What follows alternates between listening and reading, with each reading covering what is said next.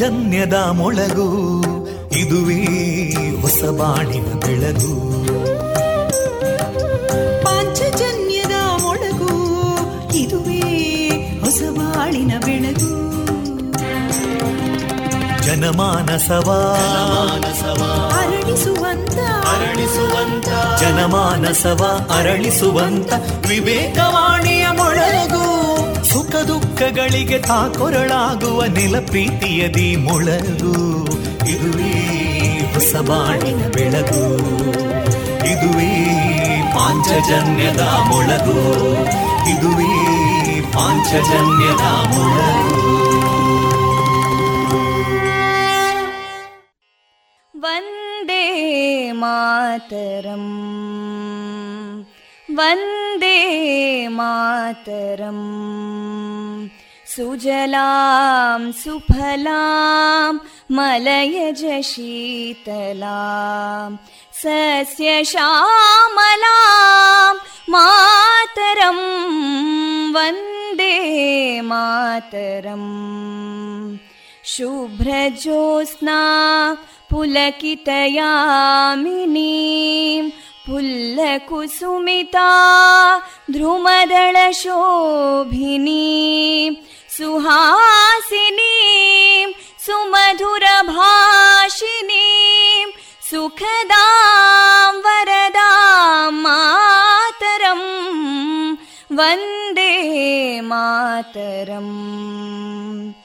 ಕೋಟಿ ಕೋಟಿ ಕಂಠ ಕಲಕಲ ನಿನಾದ ಕರಾಲೇ, ಕೋಟಿ ಕೋಟಿ ಭುಜೈದೃತ ಕರಕಲವಾಲೇ, ಅಬಲಾಂ ಕೇನೋ ಮಾಯೇತೋ ಬಲೇ ಬಹುಬಲಧಾರಿಣೀಂ ನಮಾಮಿ ತಾರಿಣೀಂ ರಿಪುದಲವಾರಿಣೀಂ ಮಾತರಂ ವಂದೇ ಮಾತರಂ.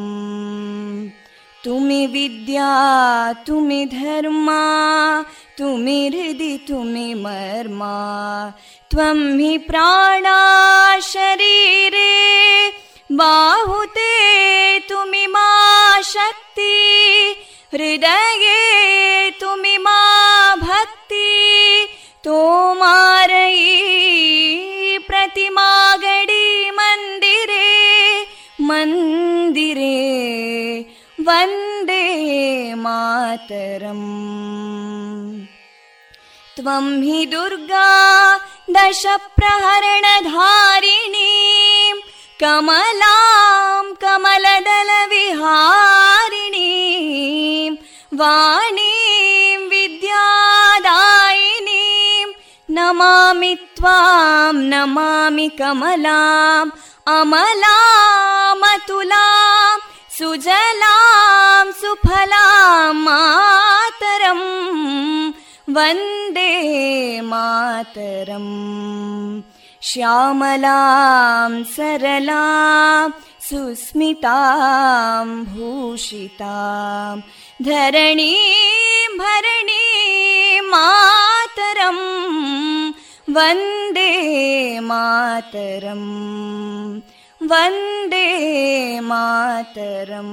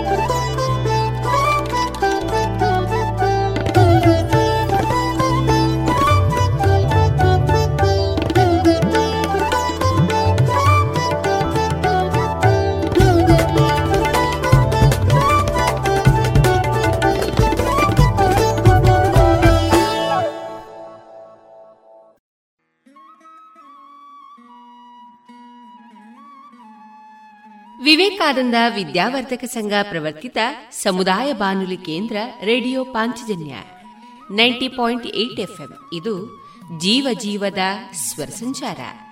ಪ್ರಿಯ ಕೇಳುಗರೆಲ್ಲರ ಜೊತೆಗಿನ ನನ್ನ ಧ್ವನಿ ತೇಜಸ್ವಿ ರಾಜೇಶ್. ಇಂದು ಏಪ್ರಿಲ್ ಹದಿಮೂರು. ಈ ದಿನ ನಮ್ಮ ಪಾಂಚಜನ್ಯದ ನಿಲಯದಿಂದ ಪ್ರಸಾರಗೊಳ್ಳಲಿರುವ ಕಾರ್ಯಕ್ರಮಗಳ ವಿವರಗಳು ಇಂತಿದೆ. ಮೊದಲಿಗೆ ಶ್ರೀದೇವರ ಭಕ್ತಿಯ ಸ್ತುತಿ, ಮಾರುಕಟ್ಟೆದಾರಣೆ, ಓಂಕಾರ ಯೋಗ ಕೇಂದ್ರದ ಶ್ರೀಯುತ ಕರುಣಾಕರ ಉಪಾಧ್ಯಾಯ ಅವರಿಂದ ಯೋಗದ ಸಂಕ್ಷಿಪ್ತ ನಿಲುವುಗಳ ವಿಶ್ಲೇಷಣೆ, ಸುಹಾಸಿನಿ ಕಾರ್ಯಕ್ರಮದಲ್ಲಿ ವಿಂಧ್ಯ ರೈ ಅವರೊಂದಿಗೆ ಸಾಮಾಜಿಕ ಕ್ಷೇತ್ರದಲ್ಲಿ ಮಹಿಳೆಯ ಪಾತ್ರದ ಕುರಿತ ಮಾತುಕತೆ, ವಿನಾಯಕ ಅರಲಸುರುಳಿ ಅವರ ಸಾಹಿತ್ಯದ ಕನ್ನಡ ಭಾವಗೀತೆ, ಏಪ್ರಿಲ್ ಹನ್ನೊಂದರಂದು ದೈವಾಧೀನರಾದ ಪ್ರಬುದ್ಧ ಪ್ರಸಿದ್ಧ ಯುವ ಭಾಗವತ ಪ್ರಸಾದ್ ಬಲಿಪ ಅವರ ದಿವ್ಯಾತ್ಮಕ್ಕೆ ಗೀತಾರ್ಪಣೆ, ಶ್ರೀಯುತ ವಿದ್ವಾನ್ ವಿಶ್ವನಾಥ ಭಟ್ ಖೈರಬಟ್ಟು ಅವರಿಂದ ಶ್ರೀ ಸತ್ಯನಾರಾಯಣ ಪೂಜೆ ವ್ರತದ ಕಥೆಯ ಅಧ್ಯಾಯ ಭಾಗ ಮೂರು, ಕೊನೆಯಲ್ಲಿ ಮಧುರಗಾನ ಪ್ರಸಾರಗೊಳ್ಳಲಿದೆ.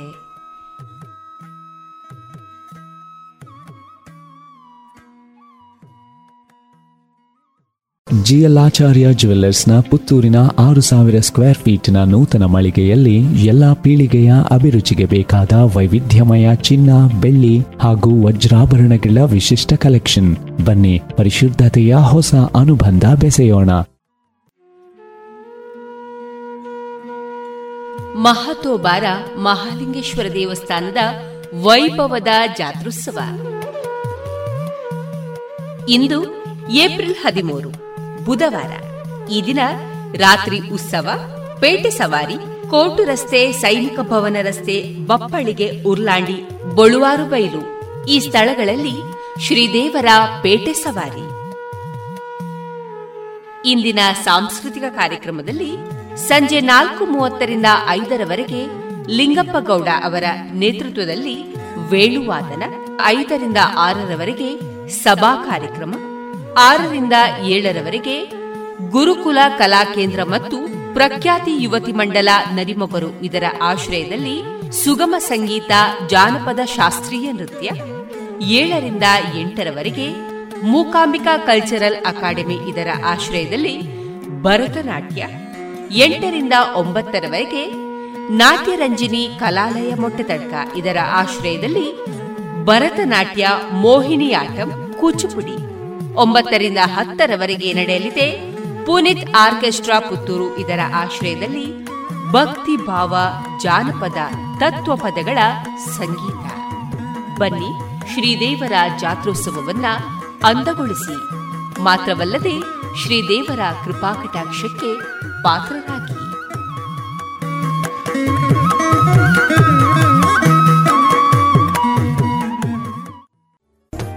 ಗುಣಮಟ್ಟದಲ್ಲಿ ಶ್ರೇಷ್ಠತೆ, ಹಣದಲ್ಲಿ ಗರಿಷ್ಠ ಉಳಿತಾಯ. ಸ್ನೇಹ ಸಿಲ್ಕ್ ಸ್ಯಾಂಡ್ ರೆಡಿಮೇಡ್ಸ್, ಗೋಲ್ವಾರು ಪುತ್ತೂರು. ಮದುವೆ ಚವಳಿ ಮತ್ತು ಫ್ಯಾಮಿಲಿ ಶೋರೂಮ್.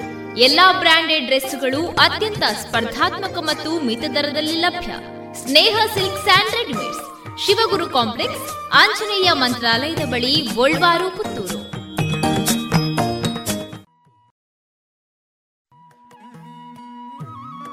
ಇದೀಗ ಮೊದಲಿಗೆ ಭಕ್ತಿ ಗೀತೆಗಳನ್ನ ಕೇಳೋಣ.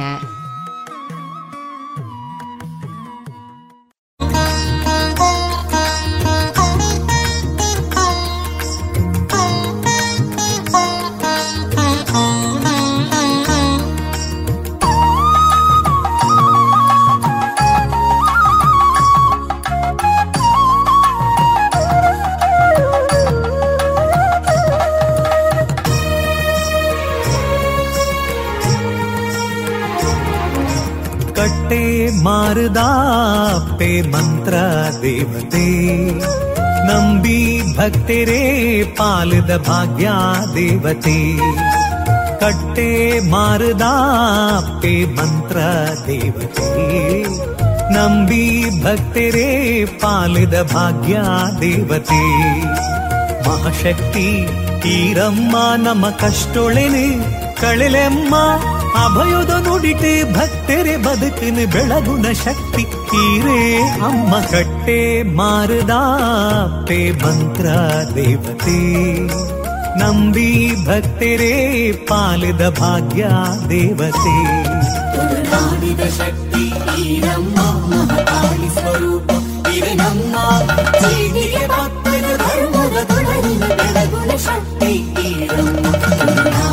ಶಕ್ತಿ ಸ್ವರೂಪ ಭಕ್ತರ ಧರ್ಮದ ಬೆಳಗುವ ಶಕ್ತಿ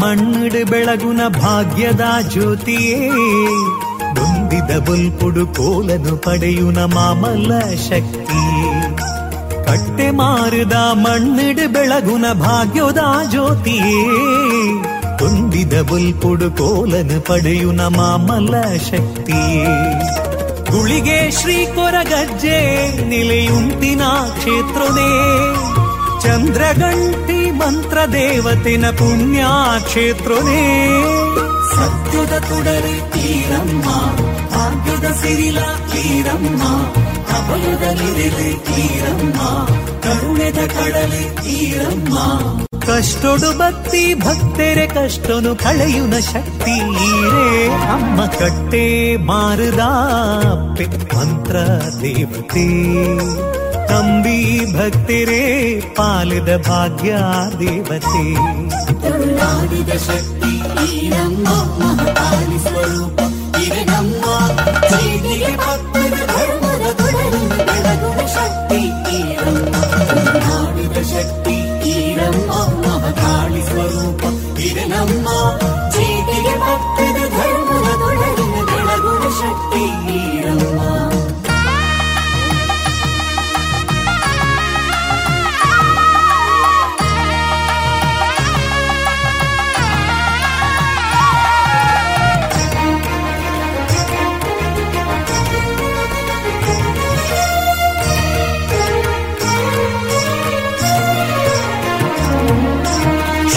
ರೂಪೊಡು ಸೇವೆನ ಪಡೆವರು ಸತ್ಯ ಮೂರ್ತಿಯೇ ಉಡಲಿದ ಬೇನಿನ ಕಳೆವರು ಅಮ್ಮ ಮಂತ್ರ ಮೂರ್ತಿಯೇ ಶೀಲಾ ರೂಪೊಡು ಸೇವೆನ ಪಡೆವರು ಸತ್ಯ ಮೂರ್ತಿಯೇ ಉಡಲಿದ ಬೇನಿನ ಕಳೆವರು ಅಮ್ಮ ಮಂತ್ರ ಮೂರ್ತಿಯೇ ಪಾರೊಂದು ಬೈದೆ ಅಪ್ಪೆ ಈರೆನ ಕ್ಷೇತ್ರಗೆ ಇರನ ಪಾದೊನೆ ಗತಿಯೇ ಪಂದು ಅಡ್ಡ ಬೂರುದೇ ಸತ್ಯದ ಮಣ್ಣೆ ಒಂದು ಅಮ್ಮ ಸಂಕ್ರಮಣ ಸೇವೆ ಇರೆಗಮ್ಮ ಸಾಯದ ಗಂಧ ಕೊರ್ಲೆಮ್ಮ ಪಡಕೆದ ಕೋಲ ಇರೆಗಮ್ಮ ಅಗಲಿದ ಸೇವಿನ ಕೊರ್ದು ಶರಣಾಯೇ ಇರೆ ಪಾದದು ಅಮ್ಮ ಕಟ್ಟೆ ಮಾರದಾ ಪೇ ಮಂತ್ರ ದೇವತೆ ನಂಬಿ ಭಕ್ತರೇ ಪಾಲಿದ ಭಾಗ್ಯ ದೇವತೆ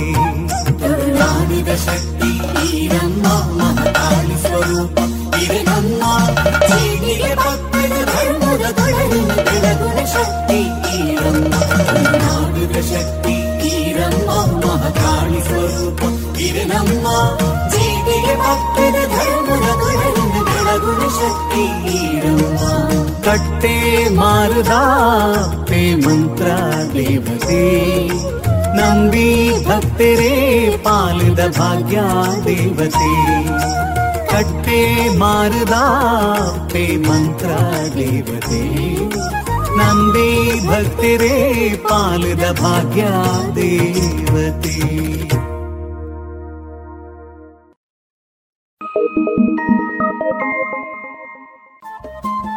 ರೇಡಿಯೋ ಪಾಂಚಜನ್ಯ ತೊಂಬತ್ತು ಬಿಂದು ಎಂಟು ಎಫ್ಎಂ ಸಮುದಾಯ ಬಾನುಲಿ ಕೇಂದ್ರ ಪುತ್ತೂರು. ಇದು ಜೀವ ಜೀವದ ಸ್ವರ ಸಂಚಾರ.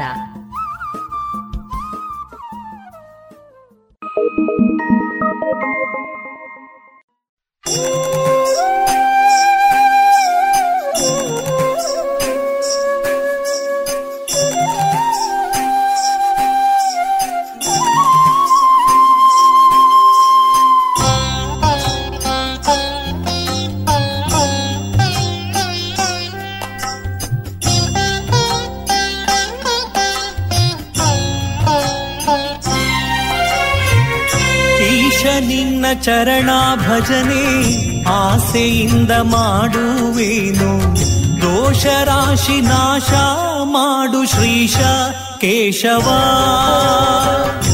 ಈಶ ನಿನ್ನ ಚರಣ ಭಜನೆ ಆಸೆಯಿಂದ ಮಾಡುವೇನು, ದೋಷ ರಾಶಿ ನಾಶ ಮಾಡು ಶ್ರೀಶ ಕೇಶವ.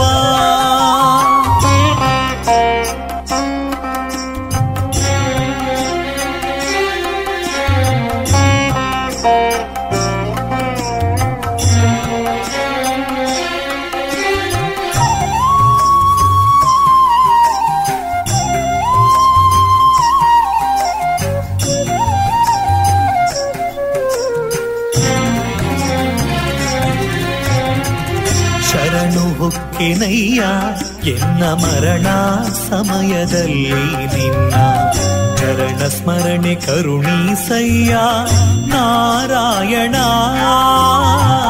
ಶರಣು ಹೊಕ್ಕಿನಯ್ಯ ಎನ್ನ ಮರಣ ಸಮಯದಲ್ಲಿ ನಿನ್ನ ಚರಣ ಸ್ಮರಣೆ ಕರುಣೀಸಯ್ಯ ನಾರಾಯಣ. ಶೋಧಿಸೆನ್ನ ಭವದ ಕಲುಷ ಬೋಧಿಸಯ್ಯ ಜ್ಞಾನವೆನಗೆ, ಶೋಧಿಸೆನ್ನ ಭವದ ಕಲುಷ ಬೋಧಿಸಯ್ಯ ಜ್ಞಾನವೆನಗೆ. ಬಾಧಿ ಸುವಯಮನ ಬಾಧೆ ಬಿಡಿಸು ಮಾಧವ, ಬಾಧಿ ಸುವಯಮನ ಬಾಧೆ ಬಿಡಿಸು ಮಾಧವ. ಈಶ ನಿನ್ನ ಚರಣ ಭಜನೆ ಆಸೆಯಿಂದ ಮಾಡುವೇನು, ದೋಷ ರಾಶಿ ನಾಶ ಮಾಡು ಶ್ರೀಶ ಕೇಶವ.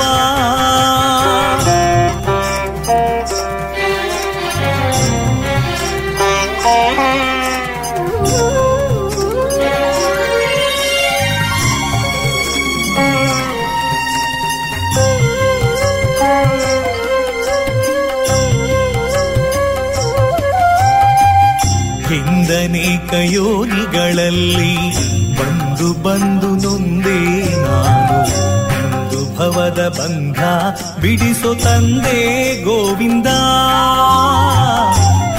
ಅನೇಕ ಯೋನಿಗಳಲ್ಲಿ ಬಂದು ಬಂದು ನೊಂದೇ ನಾನು, ಬಂದು ಭವದ ಬಂಧ ಬಿಡಿಸೋ ತಂದೆ ಗೋವಿಂದ.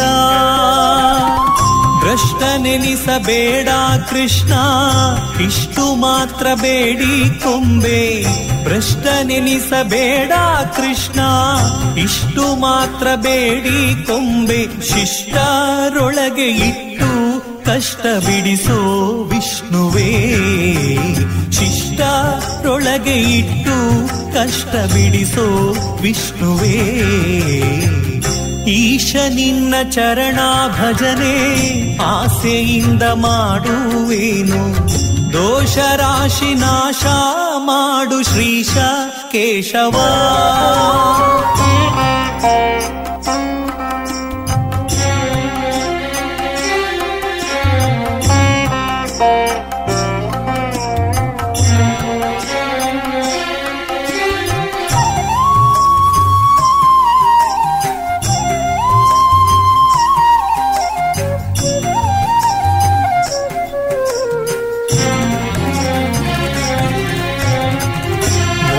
ನಿನ್ನ ಪಾದ ಪೂಜೆ ಒದಗುವಂತೆ ಮಾಡೋ ಎನ್ನ, ಹೃದಯದೊಳಗೆ ಸದನಾ ಮಾಡೋ ಮುದದಿ ಶ್ರೀಧರ.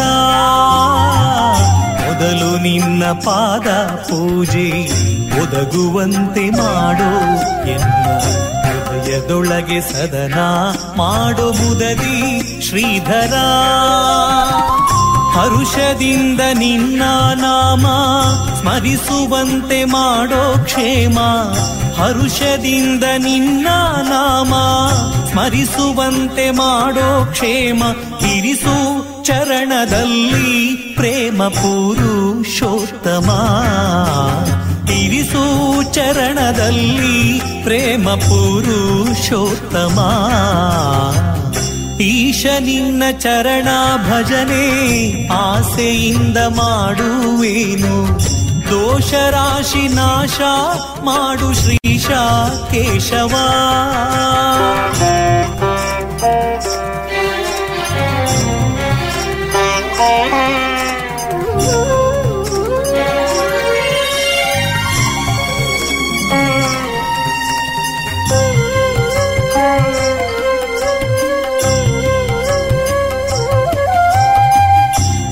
ಕಿಂಚಿತಾರ್ಥ ಪಾಪಗಳನ್ನು ಕಿಂಚಿತಾರ್ಥ ಪೀಡೆಗಳನ್ನು ಮುಂಚಿತಾಗಿ ಕಳೆಯಬೇಕೋ ಸ್ವಾಮಿ ಅಚ್ಯುತ.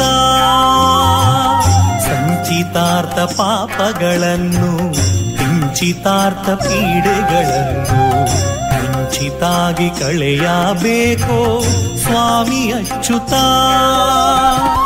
ಚಾರು ಚರಣ ತೋರಿ ಎನಗೆ ಪಾರುಗಾಣಿ ಸಯ್ಯ ಕೊನೆಗೆ, ಚಾರು ಚರಣ ತೋರಿ ಎನಗೆ ಪಾರುಗಾಣಿ ಸಯ್ಯ ಕೊನೆಗೆ, ಭಾರ ಹಾಕಿರುವೆ ನಿನಗೆ ನಾರಸಿಂಹನೇ, ಭಾರ ಹಾಕಿರುವೆ ನಿನಗೆ ನಾರಸಿಂಹನೇ. ಈಶ ನಿನ್ನ ಚರಣ ಭಜನೆ ಆಸೆಯಿಂದ ಮಾಡುವೇನು, ದೋಷರಾಶಿ ನಾಶ ಮಾಡು ಶ್ರೀಶ ಕೇಶವ.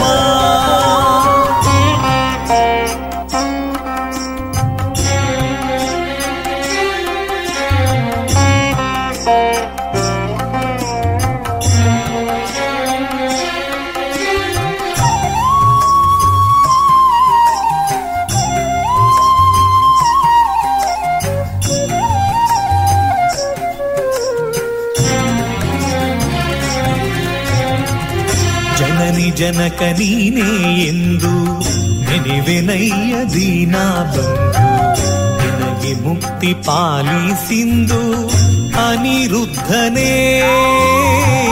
ಜನನಿ ಜನಕ ನೀನೇ ಎಂದು ನೆನೆವೆನಯ್ಯ ದೀನ ಬಂದು, ನನಗೆ ಮುಕ್ತಿ ಪಾಲಿಸಿಂದು ಅನಿರುದ್ಧನೇ. ಹುಟ್ಟಿಸಲೇ ಬೇಡ ಇನ್ನು ಹುಟ್ಟಿಸಿದಕ್ಕೆ ಪಾಲಿಸಿನ್ನು, ಹುಟ್ಟಿಸಲೇ ಬೇಡ ಇನ್ನು ಹುಟ್ಟಿಸಿದಕ್ಕೆ ಪಾಲಿಸಿನ್ನು. ಇಷ್ಟು ಮಾತ್ರ ಬೇಡಿ ಕೊಂಬೆ ಶ್ರೀ ಕೃಷ್ಣನೇ, ಇಷ್ಟು ಮಾತ್ರ ಬೇಡಿ ಕೊಂಬೆ ಶ್ರೀ ಕೃಷ್ಣನೇ. ಈಶ ನಿನ್ನ ಚರಣ ಭಜನೆ ಆಸೆಯಿಂದ ಮಾಡುವೇನು, ದೋಷರಾಶಿ ನಾಶ ಮಾಡು ಶ್ರೀಶ ಕೇಶವ.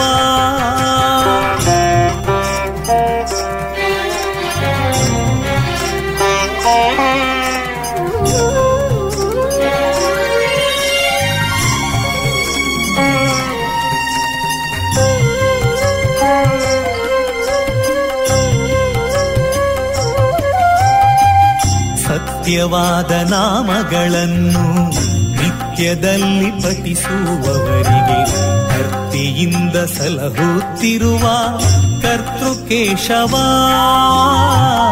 ಸತ್ಯವಾದ ನಾಮಗಳನ್ನು ನಿತ್ಯದಲ್ಲಿ ಪಠಿಸುವವರಿಗೆ ಭಕ್ತಿಯಿಂದ ಸಲಹುತ್ತಿರುವ ಕರ್ತೃಕೇಶವ.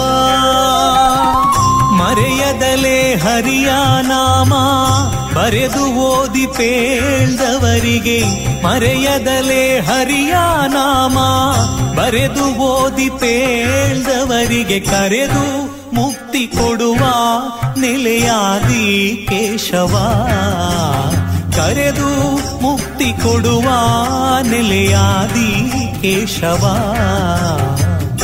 ಈಶ ನಿನ್ನ ಚರಣ ಭಜನೆ ಆಸೆಯಿಂದ ಮಾಡುವೇನು, ದೋಷರಾಶಿ ನಾಶ ಮಾಡು ಶ್ರೀಶ ಕೇಶವ.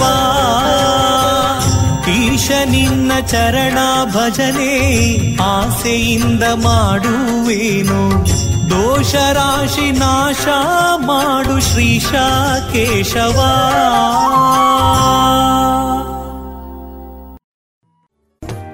ಗುಣಮಟ್ಟದಲ್ಲಿ ಶ್ರೇಷ್ಠತೆ, ಹಣದಲ್ಲಿ ಗರಿಷ್ಠ ಉಳಿತಾಯ. ಸ್ನೇಹ ಸಿಲ್ಕ್ ಸ್ಯಾಂಡ್ ರೆಡಿಮೇಡ್ಸ್, ಗೋಲ್ವಾರು, ಪುತ್ತೂರು. ಮದುವೆ ಚವಳಿ ಮತ್ತು ಫ್ಯಾಮಿಲಿ ಶೂರು. ಎಲ್ಲಾ ಬ್ರಾಂಡೆಡ್ ಡ್ರೆಸ್ಗಳು ಅತ್ಯಂತ ಸ್ಪರ್ಧಾತ್ಮಕ ಮತ್ತು ಮಿತ ದರದಲ್ಲಿ ಲಭ್ಯ. Sneha silk and readymades, Shivaguru complex, Anjaneya ಮಂತ್ರಾಲಯದ ಬಳಿ, ಗೋಲ್ವಾರು, ಪುತ್ತೂರು.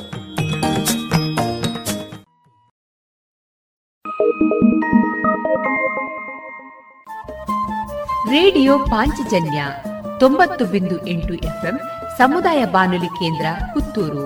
ಇದು ಜೀವ ಜೀವದ ಸ್ವರ ಸಂಚಾರ.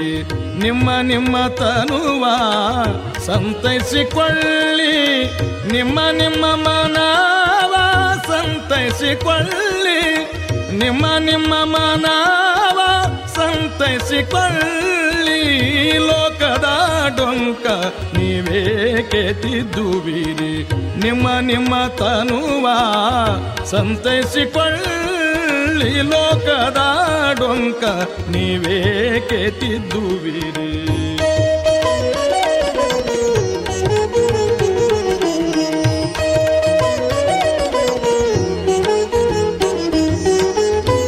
ಮನೆಯವರ ದುಃಖಕ್ಕೆ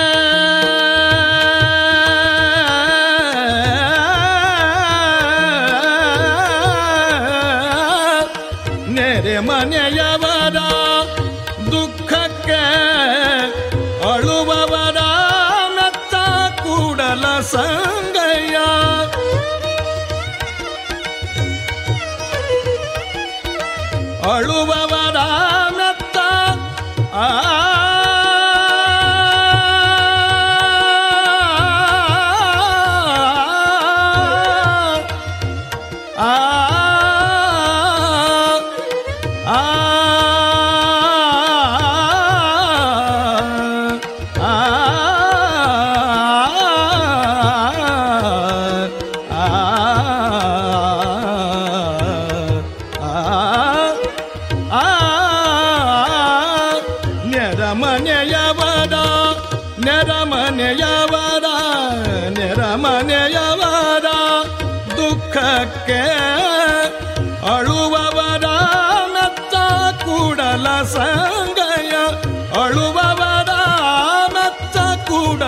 ಸಂಗಯ್ಯ ಲೋಕದ ಡೊಂಕ ನೀವೇ ಕೇತಿದ್ದುವಿರಿ ಲೋಕದ ಡೊಂಕ ನೀವೇ ಕೇತಿದ್ದುವಿರಿ ನಿಮ್ಮ ನಿಮ್ಮ ತನುವ ಸಂತೈಸಿಕೊಳ್ಳಿ ನಿಮ್ಮ ನಿಮ್ಮ ತನುವ ಸಂತೈಸಿಕೊಳ್ಳಿ ನಿಮ್ಮ ನಿಮ್ಮ ಮನವ ಸಂತೈಸಿಕೊಳ್ಳಿ ನಿಮ್ಮ ನಿಮ್ಮ ಮನವ ಸಂತೈಸಿಕೊಳ್ಳಿ ಲೋಕದ ಡೊಂಕ ನೀವೇ ಕೇತಿದ್ದುವಿರಿ ನೀವೇ ಕೇತಿದ್ದುವಿರಿ ನೀವೇ ಕೇತಿದ್ದುವಿರಿ.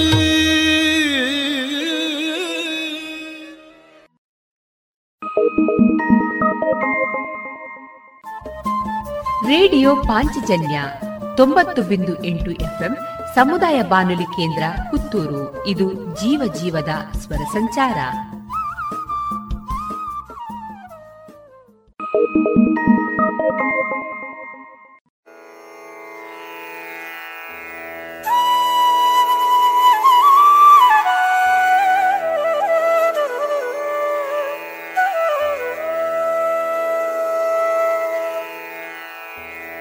ನಮಸ್ತೆಸ್ತು ಜಗನ್ಮಾತೆ ಜಗದಂಬೆ ನಮೋಸ್ತುತೇ ಸಿಂಹವಾಹಿನಿ ಭಕ್ತಪಾಲಿನಿ ಜಗದೋಧಾರಿಣಿ ಅಸುರ ಸಂಹಾರಿಣಿ ದುರಿತ ನಿವಾರಿಣಿ ಮಹಿಷಮರ್ದಿನಿ ಪಾಹಿ ಮಾಂ ಪಾಹಿ ಮಾಂ ಪಾಹಿ ಮಾಂ ಪಾಹಿ.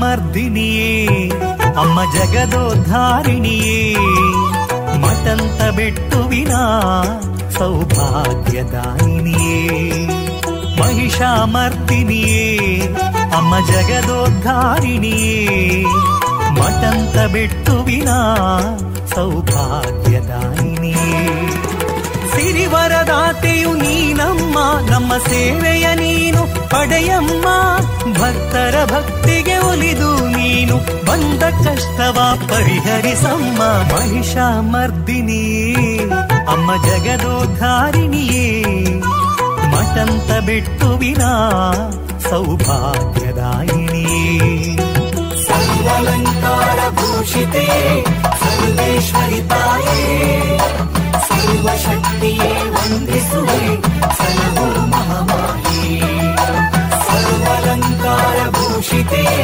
ಸರ್ವೇಶ್ವರಿ ತಾಯೇ ಸರ್ವಶಕ್ತಿಯೇ ವಂದಿಸುವೆ ಸಲಹೋ ಮಹಾಮಾಯೇ.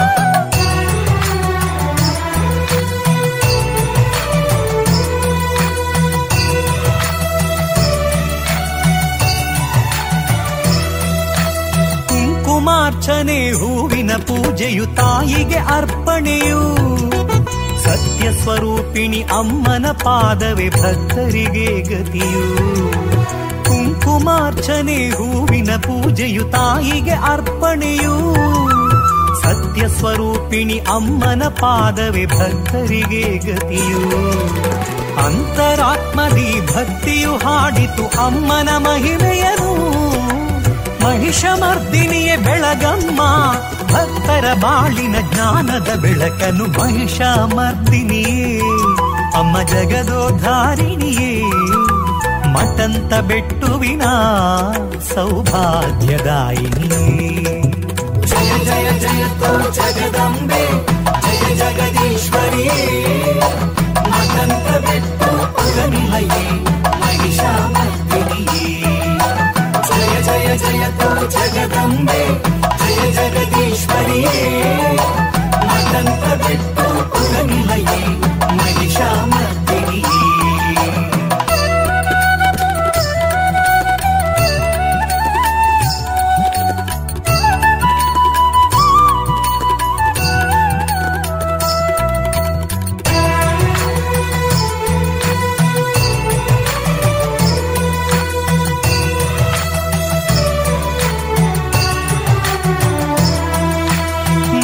ದೇವರು ಹೆಡೆಯೆತ್ತಿ ಮೆರೆಯುವ ಕ್ಷೇತ್ರವಿದು ರಕ್ತೇಶ್ವರಿ ಮಹಿಷಂದಾಯ ಗುಳಿಗ ಪುಣ್ಯ ಸಾನ್ನಿಧ್ಯವು ನಾಗದೇವರು ಹೆಡೆಯೆತ್ತಿ ಮೆರೆಯುವ ಕ್ಷೇತ್ರವಿದು ರಕ್ತೇಶ್ವರಿ ಮಹಿಷಂದಾಯ ಗುಳಿಗ ಪುಣ್ಯ ಸಾನ್ನಿಧ್ಯವು ಅಮ್ಮನ ಮಹಿಮೆಯ ಹಾಡಲು ಸಾಲದು ಎನ್ನ ನಾಲಿಗೆಯೂ ಮಟಂತ ಬೆಟ್ಟು ಕ್ಷೇತ್ರವ ಕಂಡರೆ ನಮ್ಮಯ ತನುಮನ ಪಾವನವು ಮಹಿಷಾಮರ್ದಿನಿಯೇ ಅಮ್ಮ ಜಗದೋದ್ಧಾರಿಣಿಯೇ ಮಟಂತ ಬೆಟ್ಟುವಿನ ಸೌಭಾಗ್ಯದಾಯಿನಿಯೇ ಮಹಿಷಾಮರ್ದಿನಿಯೇ ಅಮ್ಮ ಜಗದೋದ್ಧಾರಿಣಿಯೇ ಮಟಂತ ಬೆಟ್ಟುವಿನ ಸೌಭಾಗ್ಯದಾಯಿನಿಯೇ ಸರ್ವಾಲಂಕಾರ ಭೂಷಿತೇ ಸರ್ವೇಶ್ವರಿ ತಾಯೇ ಸರ್ವಶಕ್ತಿಯೇ ವಂದಿಸುವೆ ಸಲಹು ಮಹಾಮಾಯೇ ಜಯ ಜಯ ಜಯ ತೋ ಜಗದಂಬೆ ಜಯ ಜಗದೀಶ್ವರಿಯೇ ಮಟಂತ ಬೆಟ್ಟು ಪುರನಿಲಯೇ ಮಹಿಷಾಮ.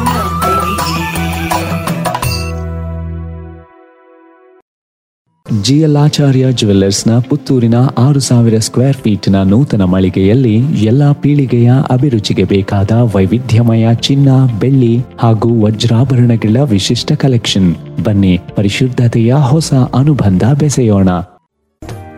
ಗುಣಮಟ್ಟದಲ್ಲಿ ಶ್ರೇಷ್ಠತೆ, ಹಣದಲ್ಲಿ ಗರಿಷ್ಠ ಉಳಿತಾಯ. Sneha silk and readymades, Golwaru, Puttur.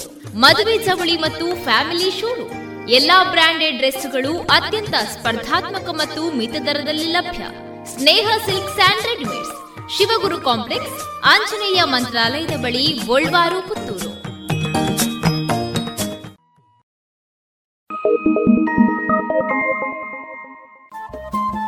Radio Panchajanya ತೊಂಬತ್ತು ಬಿಂದು ಎಂಟು ಎಫ್ಎಂ ಸಮುದಾಯ ಬಾನುಲಿ ಕೇಂದ್ರ ಪುತ್ತೂರು.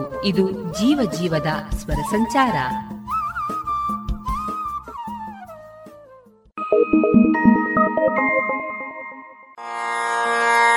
துங்காதீரநிலையம் சத்பக்தஹிருதயாதீசம் சுபுதேந்திரஸ்ரீ பூஜிதம்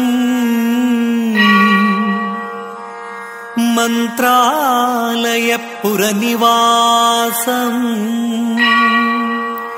ವಂದೇ ಶ್ರೀ ರಾಘವೇಂದ್ರ ಗುರು ಸಾರ್ವಭೌಮಂ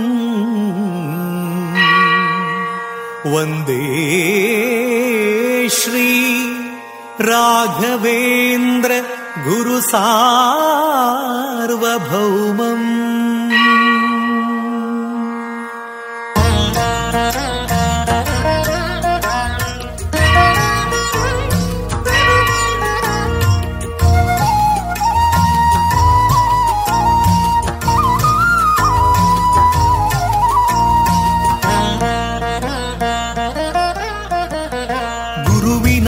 ಹಿಮೆಯ ಮಂತ್ರಾಕ್ಷತೆ ಬೆಳಗಿತು ಈ ಬಾಳನು ಮಂತ್ರಾಲಯ ಶ್ರೀ ಗುರುರಾಯರ ಈ ಪುಣ್ಯಕ್ಷೇತ್ರದಿ. ಗುರುವಿನ ಮಹಿಮೆಯ ಮಂತ್ರಾಕ್ಷತೆ ಬೆಳಗಿತು ಈ ಬಾಳನು ಮಂತ್ರಾಲಯ ಶ್ರೀ ಗುರುರಾಯರ ಈ ಪುಣ್ಯಕ್ಷೇತ್ರದಿ. ರಾಘವೇಂದ್ರ ಗುರು ರಾಘವೇಂದ್ರ ಶರಣಾಗಮಿನ ಪಾದಕ್ಕೆ ಭಕ್ತರ ಹೃದಯೇಂದ್ರ ವರ ನೀಡು ವರದೇಂದ್ರ ಮಂತ್ರಾಲಯ ಚಂದ್ರನೇ.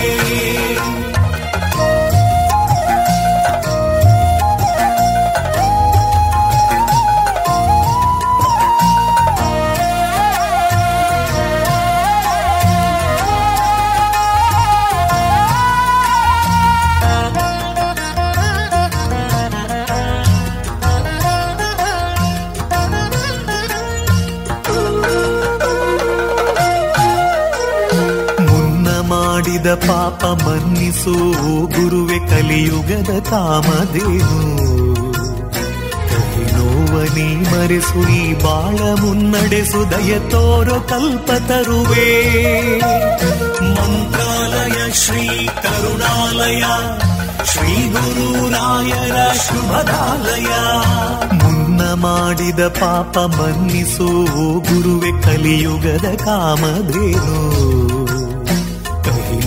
ನೀ ಮರೆಸು ಈ ಬಾಳ ಮುನ್ನಡೆಸು ದಯ ತೋರೋ ಕಲ್ಪ ತರುವೆ. ಶ್ರೀ ಗುರುವಿನ ಭಕ್ತಿಯೇ ನಮಗೆಂದು ಶ್ರೀ ರಕ್ಷೆಯೇ ಸತ್ಯದ ಹಾದಿಯಲಿ ಅಭಯವ ನೀಡು ಗುರುವೇ, ಶ್ರೀ ಗುರುವಿನ ಭಕ್ತಿಯೇ ನಮಗಿಂದು ಶ್ರೀ ರಕ್ಷೆಯೇ. ಸತ್ಯದ ಹಾದಿಯಲಿ ಅಭಯವ ನೀಡು ಗುರುವೇ, ಗುರುವಿನ ಮಹಿಮೆಯ ಮಂತ್ರಾಕ್ಷತೆ ಬೆಳಗಿತು ಈ ಬಾಳನು. ಮಂತ್ರಾಲಯ ಶ್ರೀ ಗುರುರಾಯರ ಈ ಪುಣ್ಯಕ್ಷೇತ್ರದಿ ಯತಿ ರಾಘವೇಂದ್ರ ಗುರು ರಾಘವೇಂದ್ರ ಶರಣಾದ ಪಾದಕೆ, ಭಕ್ತರ ಹೃದಯೇಂದ್ರ ವರ ನೀಡೋ ವರದೇಂದ್ರ ಮಂತ್ರಾಲಯ ಚಂದ್ರನೇ.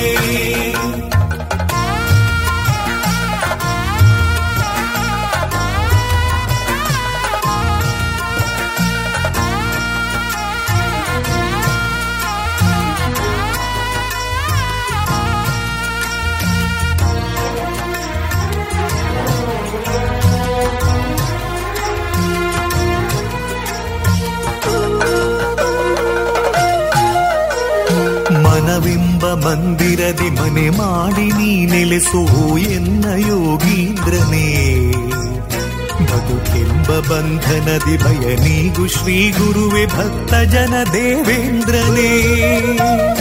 ಮಂತ್ರಾಲಯ ಶ್ರೀ ಕರುಣಾಲಯ ಶ್ರೀ ಗುರುರಾಯರ ಶುಭದಾಲಯ, ಮನವೆಂಬ ಮಂದಿರದಿ ಮನೆ ಮಾಡಿ ನೀ ನೆಲೆಸು ಎನ್ನ ಯೋಗೀಂದ್ರನೇ, ಬದುಕೆಂಬ ಬಂಧನದಿ ಭಯ ನೀಗು ಶ್ರೀ ಗುರುವೆ ಭಕ್ತ ಜನ ದೇವೇಂದ್ರನೇ. ಆಯುಗದ ಪ್ರಹ್ಲಾದರೇ ಈ ಯುಗದ ಗುರುರಾಯರು, ಕಲಿಯುಗದ ಗುರುತೀರ್ಥರೇ ನರಹರಿಯ ಪ್ರಿಯರಾಯರು. ಆಯುಗದ ಪ್ರಹ್ಲಾದರೇ ಈ ಯುಗದ ಗುರುರಾಯರು, ಕಲಿಯುಗದ ಗುರುತೀರ್ಥರೇ ನರಹರಿಯ ಪ್ರಿಯರಾಯರು. ಗುರುವಿನ ಮಹಿಮೆಯ ಮಂತ್ರಾಕ್ಷತೆ ಬೆಳಗಿತು ಈ ಬಾಳನು. ಮಂತ್ರಾಲಯ ಶ್ರೀ ಗುರುರಾಯರ ಈ ಪುಣ್ಯಕ್ಷೇತ್ರದಿ, ಗುರುವಿನ ಮಹಿಮೆಯ ಮಂತ್ರಾಕ್ಷತೆ ಬೆಳಗಿತು ಈ ಬಾಳನು. ಮಂತ್ರಾಲಯ ಶ್ರೀ ಗುರುರಾಯರ ಈ ಪುಣ್ಯಕ್ಷೇತ್ರದಿ ಯತಿ ರಾಘವೇಂದ್ರ ಗುರು ರಾಘವೇಂದ್ರ ಶರಣಾದೇಂದ್ರ ಪಾದಕೆ, ಭಕ್ತರ ಹೃದಯೇಂದ್ರ ವರ ನೀಡೋ ವರದೇಂದ್ರ ಮಂತ್ರಾಲಯ ಚಂದ್ರನೇ. ಯತಿ ರಾಘವೇಂದ್ರ ಗುರು ರಾಘವೇಂದ್ರ ಶರಣಾದೇಂದ್ರ ಪಾದಕೆ, ಭಕ್ತರ ಹೃದಯೇಂದ್ರ ವರ ನೀಡೋ ವರದೇಂದ್ರ ಮಂತ್ರಾಲಯ ಚಂದ್ರನೇ.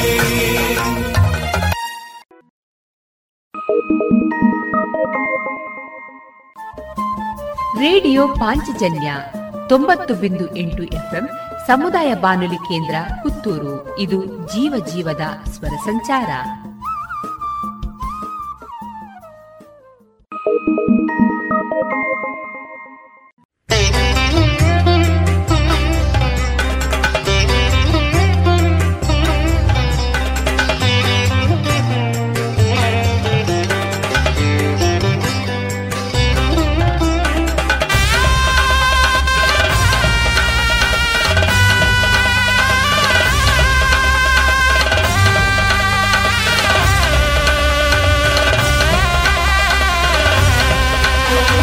ನಮೋ ಮಹಾದೇವಾ ವ್ಯಾಘ್ರಮುಖದ ಭಾವ, ನಮೋ ಮಹಾದೇವಾ ವ್ಯಾಘ್ರಮುಖದ ಭಾವ, ನಮೋ ಮಹಾದೇವಾ ವ್ಯಾಘ್ರಮುಖದ ಭಾವ, ನಮೋ ಮಹಾದೇವಾ ವ್ಯಾಘ್ರಮುಖದ ಭಾವ.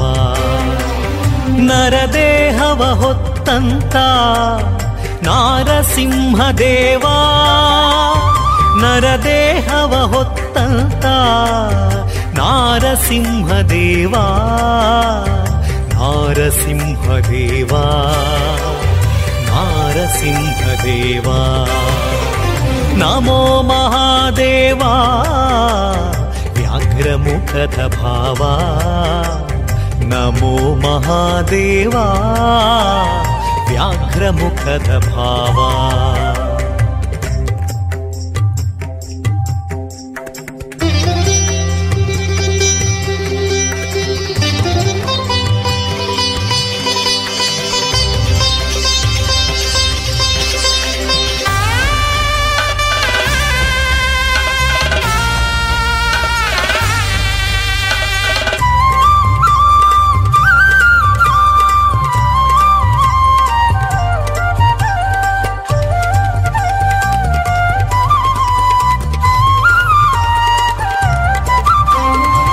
ಸುರನು ಪಡೆದಂತ ವರವನ್ನೇ ಬದಲಿಸಿ ಶಿಶು ಪ್ರಹ್ಲಾದನಿಗೆ ಅಭಯವ ನೀಡಿ, ಅಸುರನು ಪಡೆದಂತ ವರವನ್ನೇ ಬದಲಿಸಿ ಶಿಶು ಪ್ರಹ್ಲಾದನಿಗೆ ಅಭಯವ ನೀಡಿ ಊಹಿಸಲಾರದ ಕೃತ್ಯವನೆಸಗಿದೆ ಭಕ್ತರ ಪೋಷಿಸಿ ಜಗವನು ಕಾಯ್ದ ಮಹಾ ಮಹಿಮನೆನಿಸಿದೆ. ಊಹಿಸಲಾರದ ಕೃತ್ಯವನೆಸಗಿದೆ ಭಕ್ತರ ಪೋಷಿಸಿ ಜಗವನು ಕಾಯ್ದ ಮಹಾ ಮಹಿಮನೆನಿಸಿದೆ ಮಹಾ ಮಹಿಮನೆನಿಸಿದೆ. ನಮೋ ಮಹಾದೇವಾ ವ್ಯಾಘ್ರಮುಖದ ಭಾವ ನಮೋ ಮಹಾದೇವಾ ವ್ಯಾಘ್ರಮುಖದ ಭಾವ.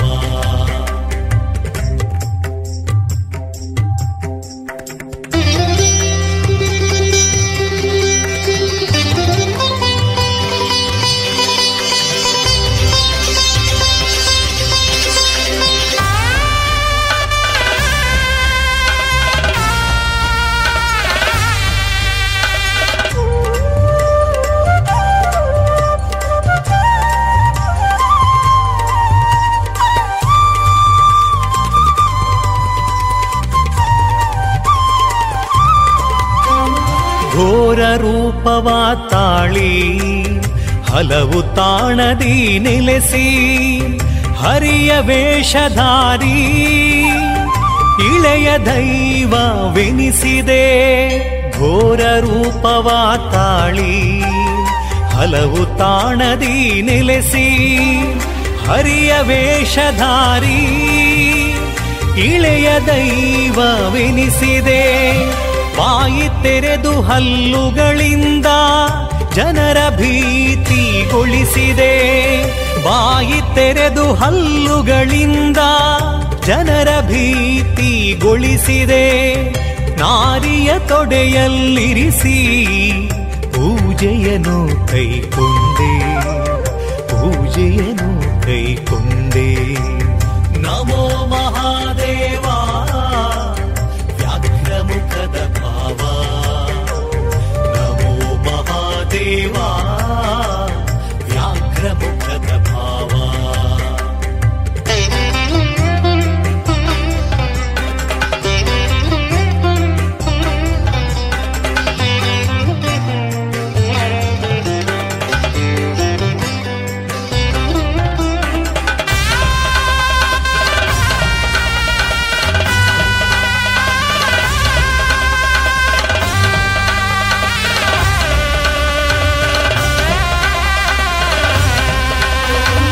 ಎಂದೆಂದಿಗೂ ಬಿಡದೆ ನಿನ್ನ ಸ್ಮರಣೆಯಾಗೈಯುವೆ ನರನಾ ಈ ದೇಹವನ್ನು ಸಾರ್ಥಕಗೊಳಿಸುವ ಪ್ರಭುವೇ.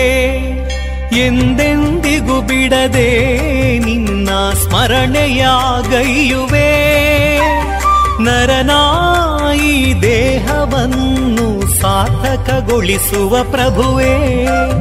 ಭಕ್ತಿಯಿಂದರ್ಚಿಸುವೆ ಹಾರಸಿಂಹ ದೇವನೇ ಕರುಣಿಸೋ ನಮ್ಮನು ಭಕ್ತಿ ಬಾಂಧವ್ಯ ಕರುಣಿಸೋ ನಮ್ಮನು ಭಕ್ತಿ ಬಾಂಧವ್ಯ ಭಕ್ತಿ ಬಾಂಧವ್ಯ ನಮೋ ಮಹಾದೇವಾ ವ್ಯಾಘ್ರಮುಖದ ಭಾವ ನಮೋ ಮಹಾದೇವಾ ವ್ಯಾಘ್ರಮುಖದ ಭಾವ ನರದೇಹವ ಹೊತ್ತಂತ ನಾರಸಿಂಹದೇವಾ ನರದೇಹವ ಹೊತ್ತಂತ ನಾರಸಿಂಹದೇವಾ ನಾರಸಿಂಹದೇವಾ ನಾರಸಿಂಹದೇವಾ ನಮೋ ಮಹಾದೇವಾ ವ್ಯಾಘ್ರಮುಖದ ಭಾವ ನಮೋ ಮಹಾದೇವಾ ವ್ಯಾಘ್ರಮುಖದ ಭಾವ. ಗುಣಮಟ್ಟದಲ್ಲಿ ಶ್ರೇಷ್ಠತೆ, ಹಣದಲ್ಲಿ ಗರಿಷ್ಠ ಉಳಿತಾಯ. ಸ್ನೇಹ ಸಿಲ್ಕ್ ಸ್ಯಾಂಡ್ ರೆಡಿಮೇಡ್ಸ್, ಗೋಲ್ವಾರು, ಪುತ್ತೂರು. ಮದುವೆ ಚವಳಿ ಮತ್ತು ಫ್ಯಾಮಿಲಿ ಶೋರೂಮ್. ಎಲ್ಲಾ ಬ್ರಾಂಡೆಡ್ ಡ್ರೆಸ್ಗಳು ಅತ್ಯಂತ ಸ್ಪರ್ಧಾತ್ಮಕ ಮತ್ತು ಮಿತ ದರದಲ್ಲಿ ಲಭ್ಯ. Sneha silk and readymades, Shivaguru complex, Anjaneya ಮಂತ್ರಾಲಯದ ಬಳಿ, ಗೋಲ್ವಾರು, ಪುತ್ತೂರು.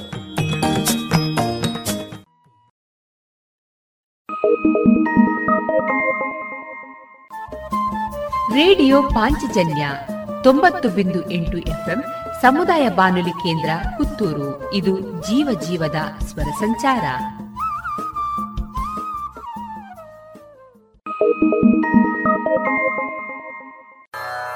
ಅನಂತ ಕೋಟಿ ದಾಸಾನುದಾಸ ಭಕ್ತವತ್ಸಲ ಕರುಣಾಸಾಗರ ನಿತ್ಯಾನಂದ ಸಮರ್ಥ ಸದ್ಗುರು ಗುರುಮಲೆ ಶ್ರೀರಾಜಗುರುವೇ ನಮಃ. ತಿರುಚಿತ್ರಂಬಲಂ ತಿರುಚಿತ್ರಂಬಲಂ ತಿರುಚಿತ್ರಂಬಲಂ ಓಂ ಶಿವಾಯ ತಿರುಚಿತ್ರಂಬಲಂ ತಿರುಚಿತ್ರಂಬಲಂ ತಿರುಚಿತ್ರಂಬಲಂ ಓಂ ಶಿವಾಯ ಓಂ ಶಿವಾಯ ಓಂ ಶಿವಾಯ ಓಂ ಶಿವಾಯ ಓಂ ಶಿವಾಯ ಓಂ ಶಿವಾಯ ಓಂ ಶಿವಾಯ ಓಂ ಶಿವಾಯ ಓಂ ಶಿವಾಯ.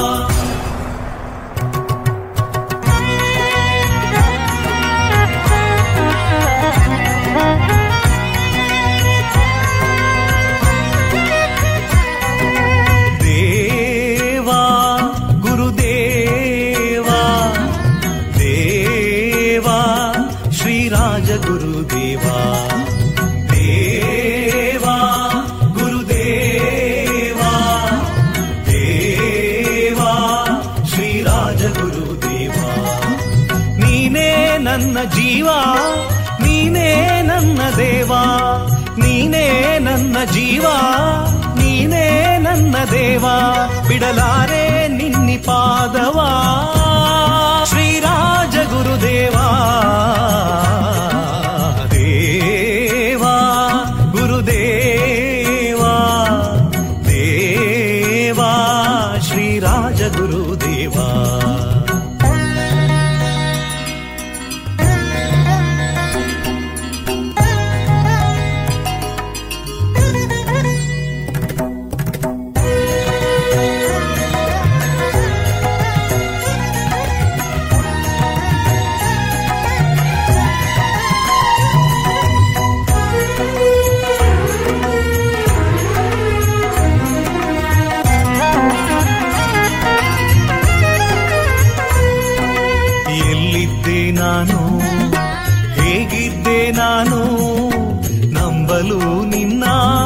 ಬದಲಾದೆ ನಾನು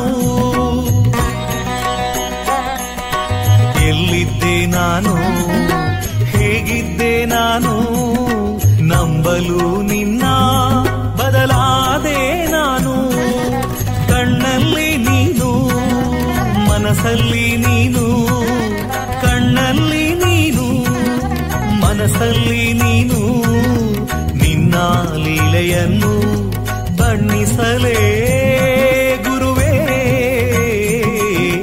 ದೇವಾ ಗುರುದೇವಾ ದೇವಾ ಶ್ರೀ ರಾಜಗುರುದೇವಾ.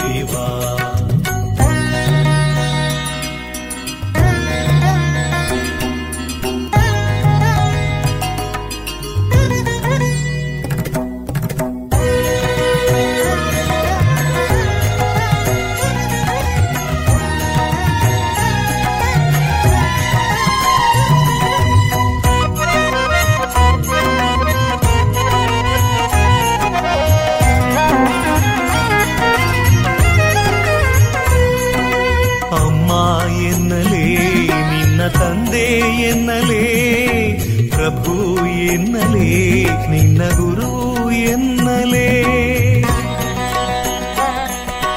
ಅಮ್ಮ ಎನ್ನಲೇ ನಿನ್ನ ತಂದೆ ಎನ್ನಲೇ ಪ್ರಭು ಎನ್ನಲೇ ನಿನ್ನ ಗುರು ಎನ್ನಲೇ ಶರಣಾಗಿ ಬಂದೆನು ಗುರುವೇ ನಿನ್ನಲಿ ಶರಣಾಗಿ ಬಂದೆನು ಗುರುವೇ ನಿನ್ನಲಿ ನಿನ್ನ ಸ್ಮರಣೆಯನ್ನು ಮಾಡುವೆ ಗುರುದೇವಾ ದೇವಾ ಗುರುದೇವಾ ದೇವಾ ಶ್ರೀ ರಾಜಗುರುದೇವಾ ದೇವಾ ಗುರುದೇವಾ ದೇವಾ ಶ್ರೀ ರಾಜಗುರುದೇವಾ.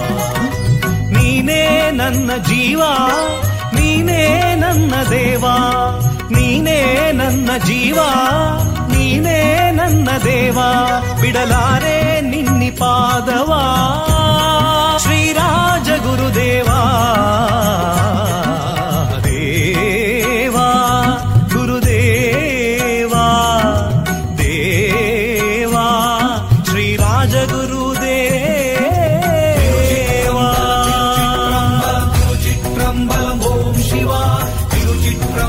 ತಿರುಚಿತ್ರಂಬಲಂ ತಿರುಚಿತ್ರಂಬಲಂ ಓಂ ಶಿವ ಓಂ ಶಿವ ಓಂ ಶಿವ ಓಂ ಶಿವ ಓಂ ಶಿವ ಓಂ ಶಿವ ಓಂ ಶಿವ ಓಂ ಶಿವ ಓಂ ಶಿವ.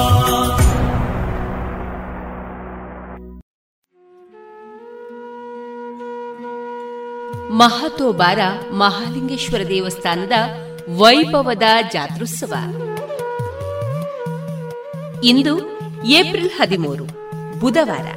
ಈ ದಿನ ರಾತ್ರಿ ಉತ್ಸವ, ಪೇಟೆ ಸವಾರಿ, ಕೋಟು ರಸ್ತೆ, ಸೈನಿಕ ಭವನ ರಸ್ತೆ, ಬಪ್ಪಳಿಗೆ, ಉರ್ಲಾಂಡಿ, ಬೊಳುವಾರು ಬೈಲು ಈ ಸ್ಥಳಗಳಲ್ಲಿ ಶ್ರೀದೇವರ ಪೇಟೆ ಸವಾರಿ. ಇಂದಿನ ಸಾಂಸ್ಕೃತಿಕ ಕಾರ್ಯಕ್ರಮದಲ್ಲಿ ಸಂಜೆ ನಾಲ್ಕು ಮೂವತ್ತರಿಂದ ಐದರವರೆಗೆ ಲಿಂಗಪ್ಪ ಗೌಡ ಅವರ ನೇತೃತ್ವದಲ್ಲಿ ವೇಳುವಾದನ, ಐದರಿಂದ ಆರರವರೆಗೆ ಸಭಾ ಕಾರ್ಯಕ್ರಮ, ಆರರಿಂದ ಏಳರವರೆಗೆ ಗುರುಕುಲ ಕಲಾಕೇಂದ್ರ ಮತ್ತು ಪ್ರಖ್ಯಾತಿ ಯುವತಿ ಮಂಡಲ ನರಿಮೊಗರು ಇದರ ಆಶ್ರಯದಲ್ಲಿ ಸುಗಮ ಸಂಗೀತ, ಜಾನಪದ ಶಾಸ್ತ್ರೀಯ ನೃತ್ಯ, ಏಳರಿಂದ ಎಂಟರವರೆಗೆ ಮೂಕಾಂಬಿಕಾ ಕಲ್ಚರಲ್ ಅಕಾಡೆಮಿ ಇದರ ಆಶ್ರಯದಲ್ಲಿ ಭರತನಾಟ್ಯ, ಎಂಟರಿಂದ ಒಂಬತ್ತರವರೆಗೆ ನಾಟ್ಯರಂಜಿನಿ ಕಲಾಲಯ ಮೊಟ್ಟೆತಡ್ಕ ಇದರ ಆಶ್ರಯದಲ್ಲಿ ಭರತನಾಟ್ಯ, ಮೋಹಿನಿಯಾಟಂ, ಕೂಚುಪುಡಿ, ಒಂಬತ್ತರಿಂದ ಹತ್ತರವರೆಗೆ ನಡೆಯಲಿದೆ. ಪುನೀತ್ ಆರ್ಕೆಸ್ಟ್ರಾ ಪುತ್ತೂರು ಇದರ ಆಶ್ರಯದಲ್ಲಿ ಭಕ್ತಿ ಭಾವ, ಜಾನಪದ, ತತ್ವಪದಗಳ ಸಂಗೀತ. ಬನ್ನಿ, ಶ್ರೀದೇವರ ಜಾತ್ರೋತ್ಸವವನ್ನ ಅಂದಗೊಳಿಸಿ, ಮಾತ್ರವಲ್ಲದೆ ಶ್ರೀದೇವರ ಕೃಪಾಕಟಾಕ್ಷಕ್ಕೆ ಪಾತ್ರರಾಗಿ.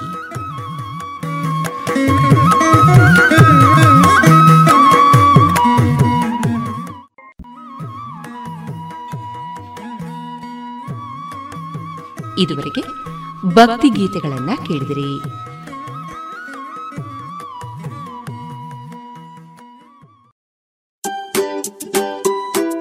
ಮಕ್ಕಳ ಕೋಮಲ ತ್ವಚೆ, ಆರೋಗ್ಯ ಮತ್ತು ಬೆಳವಣಿಗೆಗಾಗಿ ಮಕ್ಕಳಿಗೆ ಹಚ್ಚುವ ತೈಲ ಕಳೆದ ಮೂವತ್ತು ವರ್ಷಗಳಿಂದ ಬಳಕೆಯಲ್ಲಿರುವ ಎಸ್ಟಿಪಿ ಬಾಲಚಿಂತಾಮಣಿ ತೈಲ.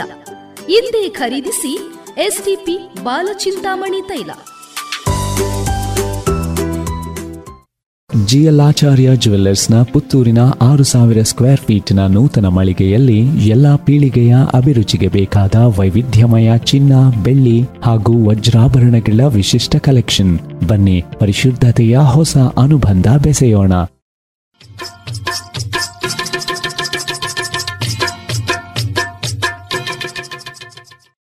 ಮಾರುಕಟ್ಟೆ ಧಾರಣೆ ಇಂತಿದೆ. ಹೊಸ ಅಡಿಕೆ ಮುನ್ನೂರ ಎಪ್ಪತ್ತ ಐದರಿಂದ ನಾಲ್ಕುನೂರ ಐವತ್ತು, ಹಳೆ ಅಡಿಕೆ ನಾಲ್ಕುನೂರ ಅರವತ್ತರಿಂದ ಐನೂರ ಮೂವತ್ತು, ಡಬಲ್ ಚೋಲ್ ನಾಲ್ಕುನೂರ ಅರವತ್ತರಿಂದ ಐನೂರ ಮೂವತ್ತ ಐದು, ಹಳೆ ಪಟೋರ ಮುನ್ನೂರ ಎಂಬತ್ತರಿಂದ ನಾಲ್ಕುನೂರ ಮೂವತ್ತು, ಹೊಸ ಪಟೋರ ಮುನ್ನೂರ ಇಪ್ಪತ್ತರಿಂದ ಮುನ್ನೂರ ಅರವತ್ತ ಐದು, ಹೊಸ ಉಳ್ಳಿಗಡ್ಡೆ ನೂರ ಐವತ್ತರಿಂದ ಇನ್ನೂರ ಐವತ್ತು, ಹೊಸ ಕರಿಗೋಟು ಇನ್ನೂರರಿಂದ ಇನ್ನೂರ ಐವತ್ತ ಐದು, ಕಾಳುಮೆಣಸು ಮುನ್ನೂರ ಎಂಬತ್ತರಿಂದ ಐನೂರ ಹತ್ತು, ಒಣಕೊಕ್ಕೋ ನೂರ ತೊಂಬತ್ತ ಐದರಿಂದ ಇನ್ನೂರ ಐದು, ಹಸಿಕೊಕ್ಕೋ ನಲವತ್ತರಿಂದ ಅರವತ್ತ ಐದು. ರಬ್ಬರ್ ಧಾರಣೆ ಗ್ರೇಡ್ ಆರ್ಎಸ್ಎಸ್ ಫೋರ್ ನೂರ ಅರವತ್ತ ಎಂಟು ರೂಪಾಯಿ ಐವತ್ತು ಪೈಸೆ, ಆರ್ಎಸ್ಎಸ್ ಫೈವ್ ನೂರ ಅರವತ್ತ ಎಂಟು ರೂಪಾಯಿ, ಲಾಟ್ ನೂರ ಐವತ್ತ ಎಂಟು ರೂಪಾಯಿ ಐವತ್ತು ಪೈಸೆ, ಸ್ಕ್ರಾಪ್ ನೂರ ಎಂಟರಿಂದ ನೂರ ಹದಿನಾರು ರೂಪಾಯಿ.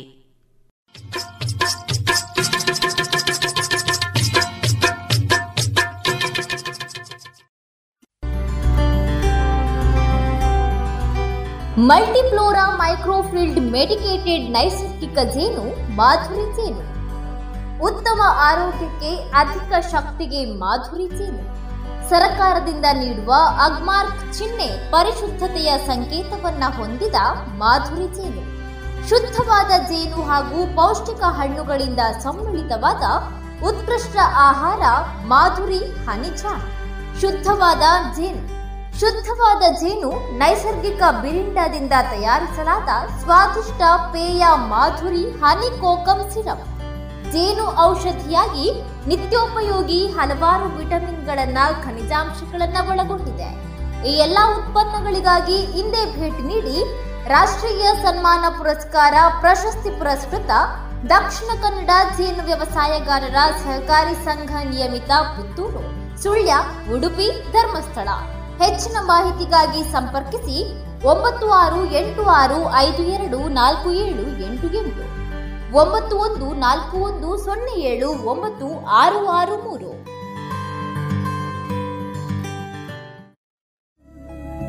ಗುಣಮಟ್ಟದಲ್ಲಿ ಶ್ರೇಷ್ಠತೆ, ಹಣದಲ್ಲಿ ಗರಿಷ್ಠ ಉಳಿತಾಯ.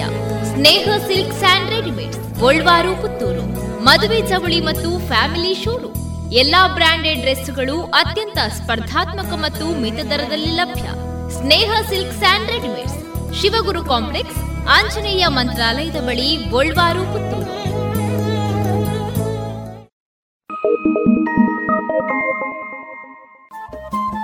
ರೇಡಿಯೋ ಪಾಂಚಜನ್ಯ ತೊಂಬತ್ತು ಬಿಂದು ಎಂಟು ಎಫ್ಎಂ ಸಮುದಾಯ ಬಾನುಲಿ ಕೇಂದ್ರ ಪುತ್ತೂರು.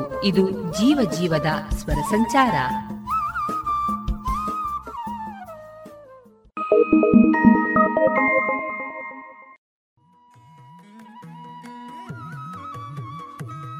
ಇನ್ನೀಗ ಓಂಕಾರ ಯೋಗ ಕೇಂದ್ರದ ಶ್ರೀಯುತ ಕರುಣಾಕರ ಉಪಾಧ್ಯಾಯ ಅವರಿಂದ ಯೋಗದ ಸಂಕ್ಷಿಪ್ತ ನಿಲುವುಗಳ ವಿಶ್ಲೇಷಣೆಯನ್ನ ಕೇಳೋಣ.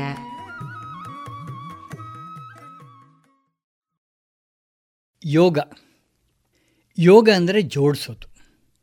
ಎರಡು ಎರಡರ ಯೋಗ ನಾಲ್ಕು, ಐದು ಐದರ ಯೋಗರ ಹತ್ತು. ಯೋಗ ಅಂದರೆ ಜೋಡಿಸೋದು, ಕೂಡಿಸೋದು. ಏನನ್ನು ಜೋಡಿಸೋದು? ಜೀವಾತ್ಮನನ್ನು ಪರಮಾತ್ಮನ ಜೊತೆ ಜೋಡಿಸ್ತಕ್ಕಂಥ ಮಾರ್ಗಕ್ಕೆ ಯೋಗ ಮಾರ್ಗ ಅಂತ ಹೇಳಿದ್ದಾರೆ. ಅಧ್ಯಾತ್ಮದಲ್ಲಿ ಇದರ ಬಗ್ಗೆ ಸ್ಪಷ್ಟವಾಗಿ ಹೇಳಿದ್ದಾರೆ. ಜೀವಾತ್ಮನನ್ನು ಪರಮಾತ್ಮನ ಜೊತೆ ಜೋಡಿಸ್ತಕ್ಕಂಥ ಮಾರ್ಗಕ್ಕೆ ಯೋಗ ಮಾರ್ಗ ಅಂತ ಹೇಳಿದ್ದಾರೆ.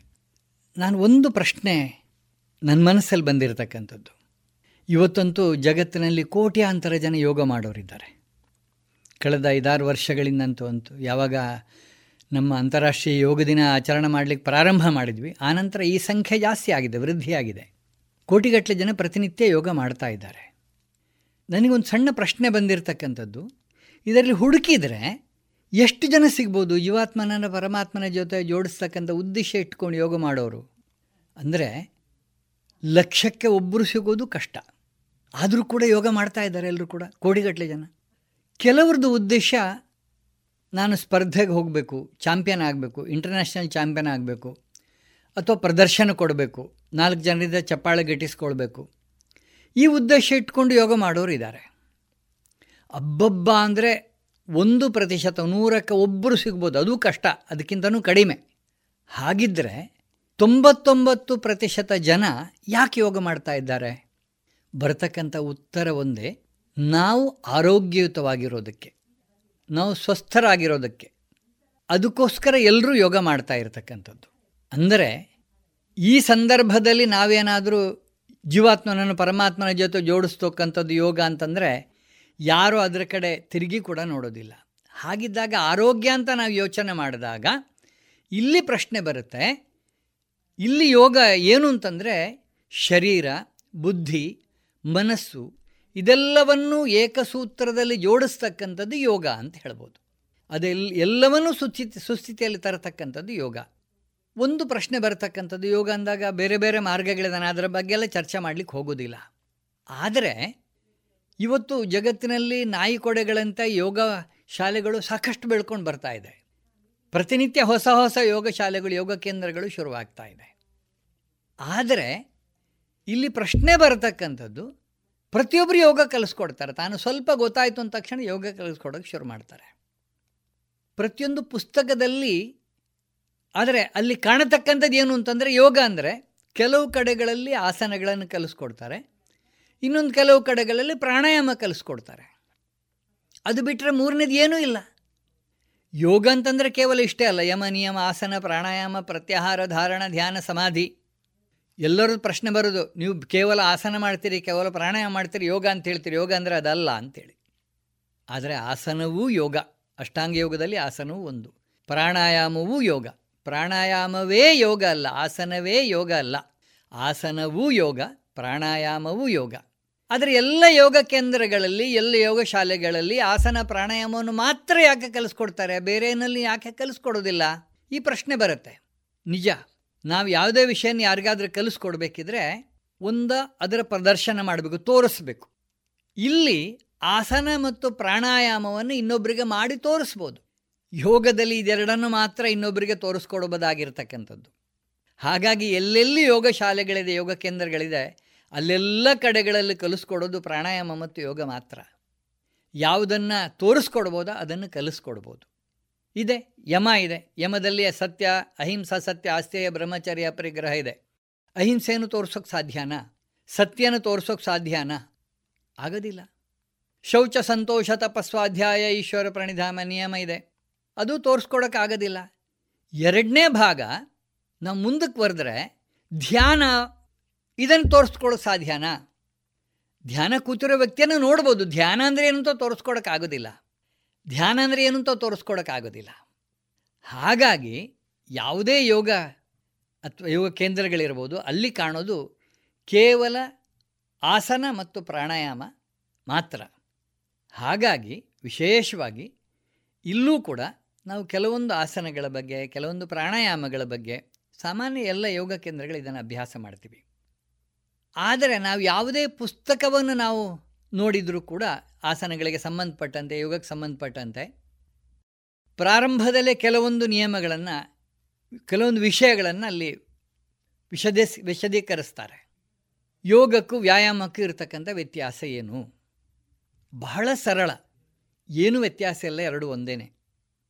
ಪ್ರಕ್ರಿಯಾತ್ಮಕವಾಗಿ, ಯಾಕೆಂತಂದರೆ ಯಾವುದೇ ಪ್ರಕ್ರಿಯೆಯನ್ನು ಬಾರಿ ಬಾರಿ ಪದೇ ಪದೇ ಮಾಡ್ತೀವಿ, ವೇಗವಾಗಿ ಮಾಡ್ತೀವಿ ಅಂತಂದಾಗ ಅದು ವ್ಯಾಯಾಮ. ಅದೇ ಪ್ರಕ್ರಿಯೆಯನ್ನು ನಿಧಾನವಾಗಿ, ಗಮನದೊಂದಿಗೆ, ಉಸಿರಾಟದೊಂದಿಗೆ ಮಾಡಿದಾಗ ಅದು ಆಸನ ಆಗುತ್ತೆ. ಆಸನಕ್ಕೂ ವ್ಯಾಯಾಮಕ್ಕೆ ಇರತಕ್ಕಂಥ ವ್ಯತ್ಯಾಸ ಇದೇನೆ. ಆದರೆ ಇನ್ನೂ ಸ್ವಲ್ಪ ಕೂಲಂಕುಷವಾಗಿ ಹೋದರೆ ವ್ಯಾಯಾಮ ಮಾಡ್ತಾ ಬೆವರು ಬರುತ್ತೆ, ಶರೀರಕ್ಕೆ ಸುಸ್ತಾಗತ್ತೆ, ಆಯಾಸ ಆಗತ್ತೆ, ಶರೀರದ ಶಕ್ತಿ ವ್ಯಯ ಆಗುತ್ತೆ, ಎನರ್ಜಿ ಬರ್ನ್ ಆಗುತ್ತೆ. ಇದು ವ್ಯಾಯಾಮದಿಂದ ಆಗತಕ್ಕಂಥದ್ದು. ಆದರೆ ಆಸನಗಳನ್ನು ಮಾಡೋದರಿಂದ, ಯೋಗ ಮಾಡೋದರಿಂದ ಶರೀರದಲ್ಲಿ ಇರತಕ್ಕಂಥ ಸುಸ್ತು, ಆಯಾಸದ ಪರಿಹಾರ ಆಗತ್ತೆ, ಪರಿಹಾರ ಆಗಬೇಕು. ಬೆವರು ಬರಬಾರ್ದು, ಶರೀರದಲ್ಲಿ ಶಕ್ತಿಯ ಸಂಚಯನ ಆಗುತ್ತೆ, ಅಲ್ಲಿ ಶಕ್ತಿ ಖರ್ಚಾಗತ್ತೆ, ಎನರ್ಜಿ ಕಲೆಕ್ಷನ್ ಆಗಬೇಕು ಆಗಬೇಕಿಲ್ಲಿ ಅಲ್ಲಿ ಎನರ್ಜಿ ಖರ್ಚಾಗತ್ತೆ, ವೇಸ್ಟ್ ಆಗುತ್ತೆ, ಬರ್ನ್ ಆಗುತ್ತೆ. ಇದು ವ್ಯಾಯಾಮಕ್ಕೂ ಯೋಗಕ್ಕೂ ಆಸನಕ್ಕೂ ಇರತಕ್ಕಂಥ ವ್ಯತ್ಯಾಸ. ಆದರೆ ಇವತ್ತು ಎಲ್ಲ ಕಡೆಗಳಲ್ಲಿ ಕಾಣಿಸ್ತಾ ಇರತಕ್ಕಂಥದ್ದು, ಯೋಗ ಮಾಡಬೇಕಿದ್ರೆ ಎಲ್ಲ ಕಡೆಗಳಲ್ಲಿ ಒಂದು ಗಂಟೆ ಯೋಗದ ತರಗತಿ ಇದ್ದರೆ ಮುಕ್ಕಾಲು ಗಂಟೆ ಒಳ್ಳೆ ಬೆವರು ಬರೋ ಥರ ಮಾಡಿಸಿ ಸುಸ್ತು ಮಾಡಿಸಿ ಕೊನೆಯಲ್ಲಿ ಒಂದು ಹದಿನೈದು ನಿಮಿಷ ಶವಾಸನ ಮಾಡಿಸಿ ಆ ಯೋಗ ಆಯಿತು ಅಂತ ಹೇಳ್ತಾರೆ. ಖಂಡಿತ ಇದು ಆಯಾಸ ಆಗೋದು, ಬೆವರು ಬರೆಸೋದು, ಇದು ಯೋಗ ಆಗೋದಕ್ಕೆ ಸಾಧ್ಯ ಇಲ್ಲ. ಇದನ್ನು ನಾವು ಅರ್ಥ ಮಾಡಿಕೊಂಡಾಗ ಆಗ ನಾವು ಮಾಡ್ತಕ್ಕಂಥ ಯೋಗ ಅದು ಹೆಚ್ಚು ಅರ್ಥಪೂರ್ಣ ಆಗತ್ತೆ, ಹೆಚ್ಚು ಪರಿಣಾಮಕಾರಿ ಆಗತ್ತೆ.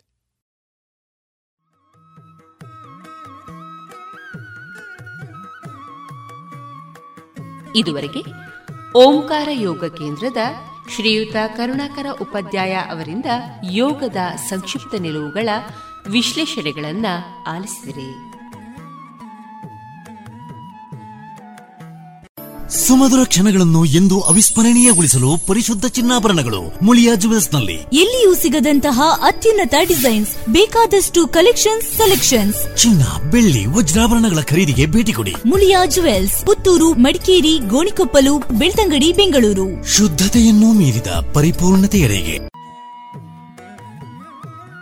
ಇನ್ನೀಗ ಸುಹಾಸಿನಿ ಕಾರ್ಯಕ್ರಮದಲ್ಲಿ ಕವಯತ್ರಿ ಶ್ರೀಮತಿ ವಿಂದ್ಯಾ ಎಸ್ ರೈ ಅವರೊಂದಿಗೆ ಸಾಮಾಜಿಕ ಕ್ಷೇತ್ರದಲ್ಲಿ ಮಹಿಳೆಯ ಪಾತ್ರ ಈ ವಿಚಾರವಾಗಿ ಮಾತುಕತೆಯನ್ನ ಕೇಳೋಣ.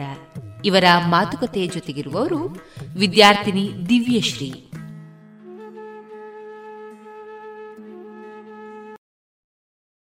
ಇವತ್ತು ನಮ್ಮ ಜೊತೆ ಲೇಖಕಿ, ಸಾಧಕಿ, ಕವಯತ್ರಿ ಹಾಗೂ ಸಮಾಜ ಸೇವಕಿಯಾಗಿ ಗುರುತಿಸಿಕೊಂಡು ಹಲವು ಪ್ರಶಸ್ತಿಗಳಿಗೆ ಭಾಜನರಾಗಿ ಹಲವು ಸಾಧಕರಿಗೆ ಪ್ರೇರಣೆಯಂತಿರುವ ಬಂಟ್ವಾಳದ ಕಡೆ ಶಿವಾಲಯದ ವಿಂದ್ಯಾ ಎಸ್ ರೈ ನಮ್ಮ ಜೊತೆಗಿದ್ದಾರೆ. ಮೇಡಮ್, ಕಾರ್ಯಕ್ರಮಕ್ಕೆ ಸ್ವಾಗತ. ಒಬ್ಬ ಗೃಹಿಣಿಯಾಗಿ ಬೇರೆ ಬೇರೆ ಜವಾಬ್ದಾರಿಗಳಿರ್ತವೆ. ಅಂತಹ ಸಂದರ್ಭದಲ್ಲಿ ನೀವು ಬೇರೆ ಬೇರೆ ಹವ್ಯಾಸಗಳನ್ನ, ಅಂದ್ರೆ ಕತೆ ಬರಿತೀರಾ, ಕಾದಂಬರಿ ಬರಿತೀರಾ, ಇಂಥದನ್ನೆಲ್ಲ ಹೇಗೆ ನಿಭಾಯಿಸ್ತೀರಾ? ನೋಡಿ, ನಮಗೆ ಮೊದಲು ಬೇಕಾಗಿದ್ದು ಇಂಟ್ರೆಸ್ಟ್, ಅಂದರೆ ಆಸಕ್ತಿ. ಆಸಕ್ತಿ ಇದ್ದರೆ ಯಾವುದು ಒಂದು ಬೆಟ್ಟದಷ್ಟು ಯಾವುದೇ ಕೆಲಸಗಳಿದ್ರೂ ಕೂಡ ನಮಗೆ ಸರಸಾಗಿ ಆಗ್ತಾ ಹೋಗ್ತದೆ. ನನಗೆ ಚಿಕ್ಕದಿಂದಲೂ ಎಲ್ಲದರಲ್ಲೂ ಎಲ್ಲ ಫೀಲ್ಡಲ್ಲೂ ಇಂಟ್ರೆಸ್ಟ್ ಜಾಸ್ತಿ, ಅದಕ್ಕೆ ಸ್ಫೂರ್ತಿನೂ ಇತ್ತು, ನನಗೆ ಪ್ರೇರಣೆಯೂ ಇತ್ತು ಮನೆಯಲ್ಲಿ. ಹಾಗಾಗಿ ನಾನು ನನ್ನ ಎಲ್ಲ ಟೈಮಿಂಗ್ಸನ್ನು ಅಡ್ಜಸ್ಟ್ ಮಾಡಿಕೊಂಡು ಎಲ್ಲದಕ್ಕೂ ಒಂದು ಈಕ್ವಲ್ ಇಂಪಾರ್ಟೆನ್ಸ್ ಕೊಡ್ತಾ ನಾನು ನಿಭಾಯಿಸ್ಕೊಂಡು ಬಂದೆ. ಅದು ನನಗೆ ಕಷ್ಟ ಅಂತ ಅನಿಸ್ಲಿಲ್ಲ. ಒಬ್ಬ ಬರಹಗಾರ ಯಾವುದಾದ್ರೂ ಒಂದು ವಿಭಾಗದಲ್ಲಿ ಬರೀತಾರೆ, ಈಗ ಕತೆ ಬರೆಯುವಂಥದ್ದು ಅಥವಾ ಕವನ ಬರೆಯುವಂಥದ್ದು, ನೀವು ಬಹುತೇಕ ಎಲ್ಲ ವಿಭಾಗದಲ್ಲಿ ಕೂಡ ಬರಿತಾ ಇದ್ದೀರಾ. ಇದಕ್ಕೆ ನಿಮ್ಮ ಬರವಣಿಗೆಯ ಆಸಕ್ತಿಯ ಬಗ್ಗೆ ಒಂದಿಷ್ಟು ಮಾಹಿತಿ ಹಂಚ್ಕೊಳ್ಬಹುದಾ? ಹಾಂ, ಖಂಡಿತ. ನಾನು ಹೈಸ್ಕೂಲ್ ಇರುವಾಗಲೇ, ಹೈಸ್ಕೂಲಲ್ಲ, ನಾನು ಪ್ರೈಮರಿ ಇರುವಾಗಲೇ ನನಗೆ ಕನ್ನಡ ಅಂದರೆ ತುಂಬ ಇಂಟ್ರೆಸ್ಟ್ ಜಾಸ್ತಿ. ಕಾಪಿ ಬರೆಯೋದ್ರಿಂದ ಹಿಡಿದು ಅದುಂಡಗಿನ ಅಕ್ಷರಗಳನ್ನು ಬರೆಯೋದು, ಆಮೇಲೆ ಆರ್ಟಿಸ್ಟ್ ಥರ ಸ್ವಲ್ಪ ಕನ್ನಡ ಅಕ್ಷರಗಳನ್ನು ತಿರು ಮುರು ಮಾಡಿಕೊಂಡು ಸ್ಟೈಲಿಶ್ ಮಾಡುವಂಥದ್ದು. ಆಮೇಲೆ ಸ್ಕೂಲಲ್ಲೆಲ್ಲ ಟೀಚರ್ಸ್ ನನ್ನ ನೋಟ್ಸನ್ನು ಮಾದರಿಯಾಗಿ ತೋರಿಸ್ತಾ ಇದ್ದರು. ಆ ಥರ ಇಂಟ್ರೆಸ್ಟ್ ಬೆಳೆಸ್ಕೊಂಡು ಬಂದೆ. ಆಮೇಲೆ ಪುಸ್ತಕ ಅಂದರೆ ನನಗೆ ಪಂಚಪ್ರಾಣ, ಪುಸ್ತಕಗಳನ್ನು ಓದ್ತಾ ಇದ್ದೆ. ಬೇರೆಯವರೆಲ್ಲ ಮಕ್ಕಳು ಆಟಿಕೆ ಅದು ಇದು ತಗೊಂಡ್ರೆ, ಅಂದರೆ ಶೃಂಗಾರ ಸಾಧನಗಳನ್ನೆಲ್ಲ ತಗೊಂಡ್ರೆ ನಾನು ಪುಸ್ತಕ ಬಾಚಿಕೊಂಡು ಬರ್ತಿದ್ದೆ. ಜಾತ್ರೆ ಅಲ್ಲಿ ಇಲ್ಲಿ ಹೋದರೆ ಪುಸ್ತಕಗಳ ರಾಶಿ ನಮ್ಮ ಮನೇಲಿತ್ತು. ಅದೇ ರೀತಿ ಪತ್ರಿಕೆಯನ್ನು ಓದ್ತಾ ಇದ್ದೆ. ಮತ್ತು ಸ್ಕೂಲಲ್ಲಿ ನನಗೆ ಜಾಸ್ತಿ ನಾನು ಇಂಪಾರ್ಟೆನ್ಸ್ ಕೊಡ್ತಾ ಇದ್ದದೇ ಕನ್ನಡ, ಅಂದರೆ ಕನ್ನಡ ಅಷ್ಟು ಇಷ್ಟ ನನಗೆ. ಹೈಸ್ಕೂಲಲ್ಲಿ ನನಗೆ ಯಾವಾಗಲೂ ಔಟ್ ಆಫ್ ಔಟ್ ಅದು ಒಂದು ಎರಡು ಮಾರ್ಕ್ಸ್ ಕಡಿಮೆ ಆಗ್ತಿತ್ತು. ಹಾಗಾಗಿ ಮಾದರಿಯಾಗಿ ನನ್ನ ಉತ್ತರ ಪತ್ರಿಕೆಯನ್ನು ಸರ್ ಹಿಡ್ಕೊಳ್ಳುವಾಗ ನನಗೂ ಒಂಥರ ಏನೋ ಹೆಮ್ಮೆ. ಹೀಗೆ ಬೆಳೀತಾ ಬೆಳೀತಾ ನಾನು ಪದವಿಗೆ ಬಂದೆ. ಪದವಿ ತರಗತಿಯಲ್ಲಿ ನಾನು ಸಾಹಿತ್ಯನ ಐಚ್ಛಿಕ ವಿಷಯವಾಗಿ ಆಯ್ದುಕೊಂಡೆ. ಅದರಲ್ಲೂ ನನಗೆ ಭಾಳಷ್ಟು ನಾನು ಆಸಕ್ತಿ ತೋರಿದ್ರಿಂದಲೂ ಏನೋ ಗೊತ್ತಿಲ್ಲ, ನನಗೆ ಉತ್ತಮವಾದಂಥ ಅಂಕಗಳು ದೊರೆತು. ಆ ಕಾಲದಲ್ಲೇ ನನ್ನ ಬರವಣಿಗೆಗೆ, ಅಂದರೆ ನೋಟ್ಸ್ ಬರವಣಿಗೆ, ನಾನು ಆಗೆಲ್ಲ ಕವನ ಬರಿತಾ ಇರಲಿಲ್ಲ, ಮತ್ತು ಆನ್ ಸ್ಪಾಟ್ ಏನಾದರೂ ಹೇಳ್ತಾ ಇದ್ದೆ. ಅಂದರೆ ಬಾಲ್ಯದಿಂದಲೇ ಈ ಓದಿನ ಆಸಕ್ತಿ ಎಲ್ಲ ತುಂಬ ಹೆಚ್ಚಾಗಿತ್ತು ನಿಮಗೆ? ಖಂಡಿತ. ಆ ಕಾಲದಲ್ಲಿ ಪ್ರೋತ್ಸಾಹ ಕೂಡ ಹಾಗೆ, ಪ್ರೋತ್ಸಾಹ ಅಂದರೆ ನನ್ನ ಗೆಳೆಯರು, ಅಂದರೆ ಆತ್ಮೀಯರು, ಸಹಪಾಠಿಗಳು, ಮನೆಯಲ್ಲಿ ನನ್ನ ಅಮ್ಮ, ನನಗೆ ಮೇನ್ ಸ್ಫೂರ್ತಿ ನನ್ನ ಅಮ್ಮ, ಮತ್ತು ತಮ್ಮ, ನನಗಿಂತ ಎರಡು ವರ್ಷ ಚಿಕ್ಕವ ತಮ್ಮ. ಆಮೇಲೆ ನಾನು ಕಾಲೇಜಲ್ಲಿರುವಾಗ ನಮ್ಮ ಬಂಟ್ವಾಳ ಅಂತ ಖಾಸಗಿ ಚಾನೆಲ್ ಇತ್ತು ಬಂಟ್ವಾಳದಲ್ಲಿ. ಅಲ್ಲಿಗೆ ನಮ್ಮ ಅಧ್ಯಾಪಕರಾದಂತಹ, ಕನ್ನಡ ಅಧ್ಯಾಪಕಿಯಾದಂತಹ ಡಾಕ್ಟರ್ ನಾಗವೇಣಿ ಅವರು ನನ್ನನ್ನೊಂದು ಸರಿ ಅವರ ಚೇಂಬರಿಗೆ ಕರೆದು ಈ ಥರ ಒಂದು ವಾರ್ತಾ ವಾಚಕಿಯಾಗಿ ಟೆಸ್ಟಿಗೆ ಕರೆದಿದ್ದಾರೆ, ನಮ್ಮ ಕಾಲೇಜಿನಲ್ಲಿ ಯಾರನ್ನಾದರೂ ಒಬ್ಬರನ್ನು ಆಯ್ಕೆ ಮಾಡಿ ಅಂತ ಹೇಳಿದ್ದಾರೆ. ಸೊ ನಾನು ಇನ್ನನ್ನು ಆಯ್ಕೆ ಮಾಡ್ತಾ ಇದ್ದೀನಿ ಅಂತ. ಆ ಅಷ್ಟು ಹೇಳೋವಾಗ ನನಗೆ ಹೆದರಿಕೆ ಆಯಿತು, ಓಹ್ ಕ್ಯಾಮ್ರಾ ಇದು ಇಟ್ಕೊಂಡು ಏನು ಹೇಳೋದು ಅದು ಇದು ಅಂತ. ಕಲ್ಚರಲ್ ಆ್ಯಕ್ಟಿವಿಟಿಯಲ್ಲೆಲ್ಲ ಇದ್ದೆ, ಆದರೆ ನನಗೆ ಕ್ಯಾಮ್ರಾ ಎದುರಿಸೋದಂದರೆ ಸ್ವಲ್ಪ ಭಯ ಆಯಿತು. ಬಟ್ ಅವರು ಧೈರ್ಯ ಕೊಟ್ಟು ನನ್ನನ್ನು ಅಲ್ಲಿ ಕರ್ಕೊಂಡೋದ್ರು. ಮೊದಲು ಸ್ವರ ಟೆಸ್ಟಿಂಗ್ ಆಯಿತು, ಅದರಲ್ಲಿ ನಾನು ಪಾಸಾದೆ. ಆಮೇಲೆ ಆ ದಿನವೇ ರೆಕಾರ್ಡಿಂಗ್ ಮಾಡಿದರು. ಮತ್ತು ಹೀಗೆ ಮುಂದುವರಿಯಿತು. ಮೂರು ವರ್ಷಗಳ ಕಾಲ ನಾನು ಪ್ರತಿದಿನ ವಾರಕ್ಕೆ ಎರಡು ದಿನ ಕೊಡ್ತಾಯಿದ್ರು. ಯಾಕಂದರೆ ನನಗೆ ಸ್ಕೂಲ್ ಮುಗಿಸ್ಕೊಂಡು ಮನೆಗೆ ಹೋಗಬೇಕಾದ್ರೆ ಒಂದೂವರೆ ಗಂಟೆ ಕಾಲ ಬಸ್ಸಲ್ಲಿ ಪ್ರಯಾಣಿಸಬೇಕಿತ್ತು ನಮ್ಮ ಮನೆಗೆ. ಕಷ್ಟ ಆಗ್ತಿತ್ತು, ರಾತ್ರಿ ಆಗ್ತಿತ್ತು ತಲುಪುವಾಗ. ಆಗ ವಾರಕ್ಕೆ ಎರಡು ದಿನ ತಗೊಳ್ತಾಯಿದ್ರು, ಶುಕ್ರವಾರ ಶನಿವಾರ. ಸ್ಕೂಲ್ ಆದ ನಂತರ, ಕಾಲೇಜ್ ಆದ ನಂತರ ಅವ್ರು ಕರ್ಕೊಂಡು ಹೋಗ್ತಿದ್ರು, ಮತ್ತು ನಾನೇ ಹೋಗ್ತಾಯಿದ್ದೆ. ಅಲ್ಲಿ ನಾವೆಲ್ಲ ಬರೆದು ರೆಕಾರ್ಡಿಂಗ್ ಎಲ್ಲ ಮುಗಿಸಿ ಮನೆಗೆ ಮುಟ್ಟುವಾಗ ಎಂಟು ಗಂಟೆ ಆಗ್ತಿತ್ತು. ಹೀಗೆ ನಾನದು ಉಚಿತವಾಗಿ, ಅಂದರೆ ಮೊದಲು ಕಲಿತೆ, ಆಮೇಲೆ ಉಚಿತವಾಗಿ ಸೇವೆ ಸಲ್ಲಿಸಿದೆ. ಈಗ ಬರವಣಿಗೆಯ ವಿಷಯ ಬಂದರೆ, ವಿದ್ಯಾರ್ಥಿಗಳು ಅಂದರೆ ಯುವ ಲೋ ಲೇಖಕರು ಯಾರಿರ್ತಾರೆ, ಇವರು ಇವ್ರಿಗೆ ಹೇಗಾಗುತ್ತೆ ಅಂದರೆ, ಒಂದು ಎರಡು ಪುಟ ಬರೆದ ತಕ್ಷಣ ಪದಗಳ ಒಂಥರ ಅಭಾವ, ಅಥವಾ ಹೇಗೆ ಅಂದರೆ ಪದಗಳು ರಿಪೀಟ್ ಆಗುವಂಥದ್ದು, ಈ ಥರ ಎಲ್ಲ ಆಗ್ತದೆ. ಇದಕ್ಕೆ ನಿಮ್ಮ ಕಿವಿ ಮಾತು ಏನು? ನೋಡಿ, ಮೊದಲು ನಾವು ಒಬ್ಬರು ಉತ್ತಮ ಕೇಳುಗರಾಗಬೇಕು. ಬರವಣಿಗೆಗಿಂತ ಮೊದಲು ನಾವು ಬೇರೆಯವರ ಬರವಣಿಗೆಗೆ ಉತ್ತಮ ಓದುಗರಾಗಿರಬೇಕು. ಮತ್ತು ಪುಸ್ತಕಗಳನ್ನು ಜಾಸ್ತಿ ಓದಬೇಕು. ಆಗ ನಮ್ಮ ಜ್ಞಾನದ ಭಂಡಾರ ಏನು ತುಂಬುತ್ತಾ ಹೋಗುತ್ತೆ, ನಮಗೆ ಹೊಸ ಹೊಸ ಪದಗಳ ಪರಿಚಯ ಆಗುತ್ತೆ. ಮತ್ತು ಎಲ್ಲ ಉತ್ತಮ ಬರಹಗಾರನ ನೋ ಅವ್ರ ಬರವಣಿಗೆ ನೋಡ್ತಾ ನೋಡ್ತಾ ನಾವೇ ನಮಗೆ ಗೊತ್ತಿಲ್ಲ ಥರ ಬೆಳೆದು ಬಿಡ್ತೀವಿ. ಅಂದರೆ ನಾವು ಮನೇಲಿ ಅಭ್ಯಾಸ ಮಾಡಬೇಕು. ಅಂದರೆ ನಾನು ಸ್ಪರ್ಧೆಗಂತಲೇ ಬರೆಯೋದಂತಲ್ಲ, ದಿನಕ್ಕೆ ಒಂದು ಒಂದು ಸಾಲ, ಒಂದು ಸಾಲಿಂದ ಹಿಡಿದು ಅದು ಒಂದು ಪುಟ ಆಗ್ಬೋದು, ಎರಡು ಪುಟ ಆಗ್ಬೋದು. ಬರ ಅಂದರೆ ಕವನ ಆಗ್ಬೋದು, ಹನಿಗವನ ಆಗ್ಬೋದು, ಲೇಖನ ಆಗ್ಬೋದು. ಬರಿತಾ ಬರಿತಾ ನಮಗೆ ನಮ್ಮಲ್ಲೇ ಇಂಪ್ರೂವ್ಮೆಂಟ್ ಕಾಣಿಸುತ್ತೆ. ಮತ್ತು ನಾವು ನಿಘಂಟನ್ನು ಸ್ವಲ್ಪ ಅಭ್ಯಾಸ ಮಾಡಬೇಕು. ನಿಘಂಟು ಸಣ್ಣ ಮಕ್ಕಳಿಗೆ ನಾವು ನಿಘಂಟು ತೆಗೆದುಕೊಡುವಂಥ ಅಭ್ಯಾಸ ಇಟ್ಕೊಳ್ಬೇಕು.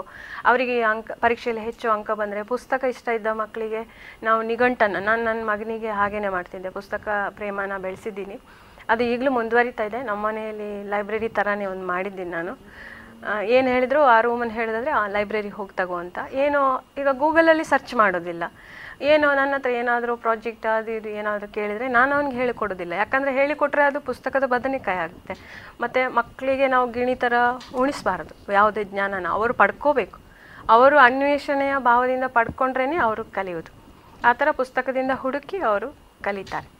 ಈಗಿನ ಯುವ ಪೀಳಿಗೆ ಏನಿದೆ, ಹೆಚ್ಚಾಗಿ ಡಿಜಿಟಲ್ ಮಾಧ್ಯಮಗಳಿಗೆ ಜಾಸ್ತಿಯಾಗಿ ಒಗ್ಗಿಕೊಳ್ತಾ ಇದ್ದಾರೆ. ಅಂದರೆ ಅನಿವಾರ್ಯ ಕೂಡ ಹೌದು, ಕೋವಿಡ್ ಸಂದರ್ಭದಲ್ಲಿ ಎಜುಕೇಶನ್ ಕೂಡ ಮೊಬೈಲ್ ಮೂಲಕನೇ ಆಗ್ತಾ ಇತ್ತು. ಆದರೆ ಇದು ಎಲ್ಲೋ ಪುಸ್ತಕದ ಮೇಲಿನ ಒಂದು ಆಸಕ್ತಿಯನ್ನು ಕಡಿಮೆ ಮಾಡ್ತಾ ಇದೆಯಾ ಅಂತ ನಿಮ್ಮ ಅನಿಸಿಕೆ? ಖಂಡಿತ ಇದೆ. ಯಾಕಂದರೆ ನಾನು ನನ್ನ ಮಕ್ಕಳನ್ನೇ ಗಮನಿಸಿದ್ದೀನಿ. ಮೊದಲು ಆಫ್ಲೈನ್ ಕ್ಲಾಸ್ ತರಗತಿ ಇರುವಾಗ ಅವರು ಎಷ್ಟು ಪುಸ್ತಕ ಮುಟ್ತಾಯಿದ್ರು.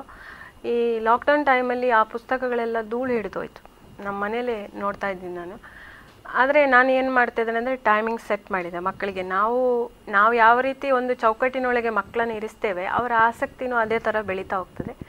ಅಂದರೆ ಇಷ್ಟು ಟೈಮ್ವರೆಗೂ ನೀವು ಟಿ ವಿ ನೋಡ್ಬೋದು, ಇಷ್ಟು ಸಮಯದವರೆಗೂ ನೀವು ಮೊಬೈಲಲ್ಲಿ ಆಟ ಆಡ್ಬೋದು, ಇಷ್ಟು ಸಮಯವರೆಗೂ ನೀವು ಆನ್ಲೈನ್ ತರಗತಿ ಹಾಜರಾದರೆ, ಆಮೇಲೆ ಇಷ್ಟು ಹೊತ್ತು ನೀವು ಪತ್ರಿಕೆ, ದಿನ ಪತ್ರಿಕೆ ಬರುತ್ತೆ, ಎರಡು ಮೂರು ಟೈಪಿದ್ದು ಮನೆಗೆ ಪತ್ರಿಕೆ ಬಂದಾಗ ಅದನ್ನು ಮೊದಲು ಓದಿಸೋದು. ಪುಸ್ತಕನೇ ಡೈರೆಕ್ಟ್ ಕೊಟ್ಟರೆ ಮಕ್ಕಳು ಓದೋದಿಲ್ಲ, ಅವ್ರಿಗೆ ಇಂಟ್ರೆಸ್ಟ್ ಬರೋದಿಲ್ಲ. ಅಂದರೆ ಟಿ ವಿಯಲ್ಲಿ ನೋಡಿದ್ದು, ಹಾಂ ಇದು ಪತ್ರಿಕೆಯಲ್ಲೂ ಬಂದಿದೆ ನೋಡಿ, ಇದರಲ್ಲೂ ಬಂದಿದೆ, ಇದರಲ್ಲಿ ಫುಲ್ ಡೀಟೇಲ್ಸ್ ಇದೆ, ನೀವು ಓದಿ, ನನಗೆ ಓದಿ ಹೇಳು, ಆ ಥರ ಓ ಅವರನ್ನು ಓದಿಸಬೇಕು. ಆಗ ಅವರು ಅವರಿಗೆ ನಾವು ಕಿವಿ ಆಗಬೇಕು, ನಾವು ಓದೋದಲ್ಲ ಡೈರೆಕ್ಟ್. ಆಗ ಅವರಿಗೆ ಇಂಟ್ರೆಸ್ಟ್ ಬರ್ತದೆ, ಓ ನಾನು ಹೇಳ್ತಾನೆ ಇವರು ಕೇಳಿಸ್ಕೊತಾ ಇದ್ದಾರೆ ಅಂತ. ಆಟೋಮೆಟಿಕ್ಕಾಗಿ ಅವರು ಓದ್ತಾರೆ, ಅವ್ರಿಗೆ ಇಂಟ್ರೆಸ್ಟ್ ಬರ್ತದೆ. ಆಮೇಲೆ ಸ್ವಲ್ಪ ಸ್ವಲ್ಪ ಅಂದರೆ ಮಕ್ಕಳನ್ನು ಮಂಗ ಮಾಡಲಿಕ್ಕೆ ಸ್ವಲ್ಪ ಕಲಿಬೇಕು ನಾವು. ಜೋರು ಡಿಜಿಟಲ್ ಯುಗದಲ್ಲಿ ಈಗ ಬೇರೆ ಬೇರೆ ವೇದಿಕೆಗಳಿದ್ದಾವೆ. ಅಂದರೆ ಮೊಬೈಲಲ್ಲೇ ಕೆಲವು ಆ್ಯಪ್ಗಳಿದ್ದಾವೆ ಓದುವ ಹವ್ಯಾಸವನ್ನು, ಬರೆಯುವ ಹವ್ಯಾಸವನ್ನು ಬೆಳೆಸ್ಕೊಳ್ಳೋದಕ್ಕೆ. ಸೊ ಅದನ್ನು ಯಾವ ರೀತಿಯಾಗಿ ಉಪಯೋಗಿಸ್ಕೊಳ್ಬಹುದು? ನೀವು ಯಾವ್ದು ಆ್ಯಪ್ ಹೇಳಿದ್ದು? ಈಗ ಪ್ರತಿಲಿಪಿ ಅಂತಹ ಕೆಲವು ಆ್ಯಪ್ಗಳಿದ್ದಾವೆ. ಅಂತಹ ಆ್ಯಪ್ಗಳನ್ನು ಯಾವ ರೀತಿಯಲ್ಲಿ ಬಳಸ್ಕೊಳ್ಬಹುದು ಯುವಕರು? ಯುವಕರು ಆ್ಯಕ್ಚುಲಿ ನಾನು ಆ ಲಿಪಿಯಲ್ಲೆಲ್ಲ ನಾನು ಇಲ್ಲ. ನಾನು ಮುಖಪುಟ ಬಳಗಗಳಲ್ಲಿ ಜಾಸ್ತಿಯೇ ಬರೆಯೋದು. ಆದರೆ ಓದ್ತಾ ಇರ್ತೇನೆ, ಓದುಗಳಾಗಿ ನಾನು ಎಲ್ಲ ಇದರಲ್ಲೂ ನೋಡ್ತಾ ಇರ್ತೇನೆ. ಮಕ್ಕಳು ಏನಂದರೆ ಮೊದಲು ಈ ಬರೆಯುವ ಆಸಕ್ತಿ ಇದ್ದರೆ ಅದನ್ನು ಒಂದು ವೇದಿಕೆಯಾಗಿ ಅವರು ತಗೊಳ್ಬೋದು. ಅಂದರೆ ಅದಕ್ಕೆ ಅವರು ಜಾಯ್ನ್ ಆಗಿ ಅದರಲ್ಲಿ ತಮ್ಮ ಬರಹಗಳನ್ನು ಹರಿಬಿಡ್ಬೋದು. ಅಂದರೆ ತಮ್ಮ ಮನಸ್ಸಿಗೆ ತೋಚಿದ್ದನ್ನು ಗೀಚೋದು ಅಂತ ಹೇಳ್ತಾರೆ. ದೊಡ್ಡವರ ಮನೆಯಲ್ಲಿರೋರಂತಹ ಸಹಕಾರದಿಂದ ಅಥವಾ ಗುರುಗಳ ಒಂದು ಮಾರ್ಗದರ್ಶನದಲ್ಲಿ ತಾನು ಬರೆದಿದ್ದನ್ನು ಅವ್ರ ಮುಂದೆ ಹಾಜರುಪಡಿಸಿ ಅದು ಉತ್ತಮವಾಗಿದೆ ಅಥವಾ ಅದರಲ್ಲಿ ತಿದ್ದುಪಡಿ ಏನಾದರೂ ಇದ್ದರೆ ಅದನ್ನು ಅಳವಡಿಸಿಕೊಂಡು ಸಣ್ಣ ಪುಟ್ಟದ್ರಿಂದಲೇ ಈ ಬರವಣಿಗೆ ಲೋಕದಲ್ಲಿ ಅಂದರೆ ಆನ್ಲೈನ್ ಆ್ಯಪ್ಗಳೇನಿವೆ ಅದರಲ್ಲಿ ಅವರು ತಮ್ಮ ಬರಗಳನ್ನು ಮುಂದುವರಿಸ್ತಾ ಹೋಗ್ಬೋದು. ಅದಕ್ಕೆ ಬರುವಂತಹ ವಿಮರ್ಶೆ ಅಥವಾ ಏನು ಮೌಲ್ಯಮಾಪನಗಳು ಬರ್ತವೆ ಉತ್ತಮ ಬರಹಗಾರರಿಂದ, ಅದನ್ನೆಲ್ಲ ನಾವು ಒಂದು ಧನಾತ್ಮಕವಾಗಿ ತೆಗೆದುಕೊಂಡು ಮೇಲಕ್ಕೆ ಬೆಳೀಬೋದು ಮಕ್ಕಳು. ನೀವು ಸಾಹಿತ್ಯ ಮಾತ್ರ ಅಲ್ಲದೆ ಕ್ರೀಡೆ ಕ್ರೀಡಾ ಕ್ಷೇತ್ರದಲ್ಲಿ ಕೂಡ ಸಾಧನೆ ಮಾಡಿದ್ದೀರಾ. ಈ ಎರಡನ್ನು ಹೇಗೆ ಬ್ಯಾಲೆನ್ಸ್ ಮಾಡ್ತೀರಾ? ಅಂದ್ರೆ ಮನೆಯ ಜವಾಬ್ದಾರಿ ಇರುತ್ತೆ, ಅದರ ಜೊತೆ ಜೊತೆಗೆ ಕ್ರೀಡೆ ಸಾಹಿತ್ಯ ಹೇಗೆ ಇದೆಲ್ಲ ನಿಭಾಯಿಸ್ತೀರಾ? ನೋಡಿ, ಮಲ್ಟಿ ಪರ್ಸನಾಲಿಟಿ ಅಂತ ಒಂದಿದೆ, ನಿಮಗೆ ಅದು ಗೊತ್ತಿರ್ಬೋದು. ನಾವು ಯಾವ ಕೆಲಸ ಮಾಡ್ತೀವೋ, ಈಗ ನಾವು ಒಂದು ದೊಡ್ಡ ಸೆಲೆಬ್ರಿಟಿಯಾಗಿ ಒಂದು ಕಡೆ ಹೋಗಿದರೆ ನಾವು ಅದೇ ಇದರಲ್ಲಿ ಮೇಂಟೈನ್ ಮಾಡ್ಕೊಂಡು ಹೋಗ್ತೀವಿ. ಅಂದರೆ ಅಲ್ಲಿ ಹೇಗೆ ನಾವು ವರ್ತನೆ ಮಾಡಬೇಕು ಅದೇ ಥರ ಇರ್ತೀವಿ. ಅದೇ ನಾವು ಎಷ್ಟೇ ದೊಡ್ಡ ಪಿ ಎಚ್ ಡಿ ಏನೋ ಡಿಗ್ರಿ ತಗೊಂಡಿದ್ರು ಮನೆಗೆ ಬರುವಾಗ ನಾವು ಆಳು ಆಳಾಗಿ ದುಡಿದ್ರೆ ಮಾತ್ರ ಅರಸನಾಗಿರ್ಬೋದು. ಹಾಗಾಗಿ ನಾವು ಯಾವ ಕೆಲಸ ಮಾಡ್ತೇವೆ ಅದು ಮೇಲು ಕೀಳು ಅಂತ ಯಾವುದಿಲ್ಲ. ಆ ಕೆಲಸದಲ್ಲಿ ನಮ್ಮನ್ನು ಸಂಪೂರ್ಣವಾಗಿ ಮಗ್ನಗೊಳಿಸಬೇಕು, ತನ್ಮಯಳಾಗಿಸಬೇಕು. ಅಂದರೆ ಒಂದು ಪರಿಪೂರ್ಣತೆ ಇರಬೇಕಂದ್ರೆ ನಾವು ಯಾವುದೇ ಕೆಲಸ ಮಾಡಿದರೂ ಅದರಲ್ಲಿ ಸಂಪೂರ್ಣವಾಗಿ ನಮ್ಮನ್ನು ತೊಡಗಿಸಿಕೊಳ್ಬೇಕು. ಮೇಲು ಕೀಳು ಯಾವುದೂ ಇಲ್ಲ, ತೊಡಗಿಸಿಕೊಂಡು ಅದಕ್ಕೆ ನಮ್ಮ ನೂರರಷ್ಟು ನೂರು ಪರಿಶ್ರಮನ ಹಾಕಬೇಕು. ನಮಗೆ ಆಸಕ್ತಿ ಇದೆ ಅಂದರೆ ಅದು ದೊಡ್ಡ ವಿಷಯ ಆಗೋದಿಲ್ಲ. ತೊಡಗಿಸ್ಕೊಂಡ್ಮೇಲೆ ಅದರ ಫಲಿತಾಂಶ ಯಾವತ್ತೂ ಅದು ಯಶಸ್ಸೇ ಇರ್ತದೆ. ನಮ್ಮ ಅವಕಾಶಗಳು ಬಂದಾಗ, ಸಿದ್ಧತೆಗಳು ಸಂಧಿಸಿದಾಗ ಅಲ್ಲಿ ಯಶಸ್ಸಿನ ಜನನ ಆಗ್ತದೆ. ಈ ಥರ ನಾನು ಅಂದರೆ ದಿನದ ಇಪ್ಪತ್ನಾಲ್ಕು ಗಂಟೆಯಲ್ಲಿ ನಾನು ಸಾಧಾರಣ ಹದಿನೆಂಟರಿಂದ ಇಪ್ಪತ್ತು ಗಂಟೆಗಳ ಕಾಲ ನಾನು ಉಪಯೋಗ ಮಾಡಿದ್ದೀನಿ.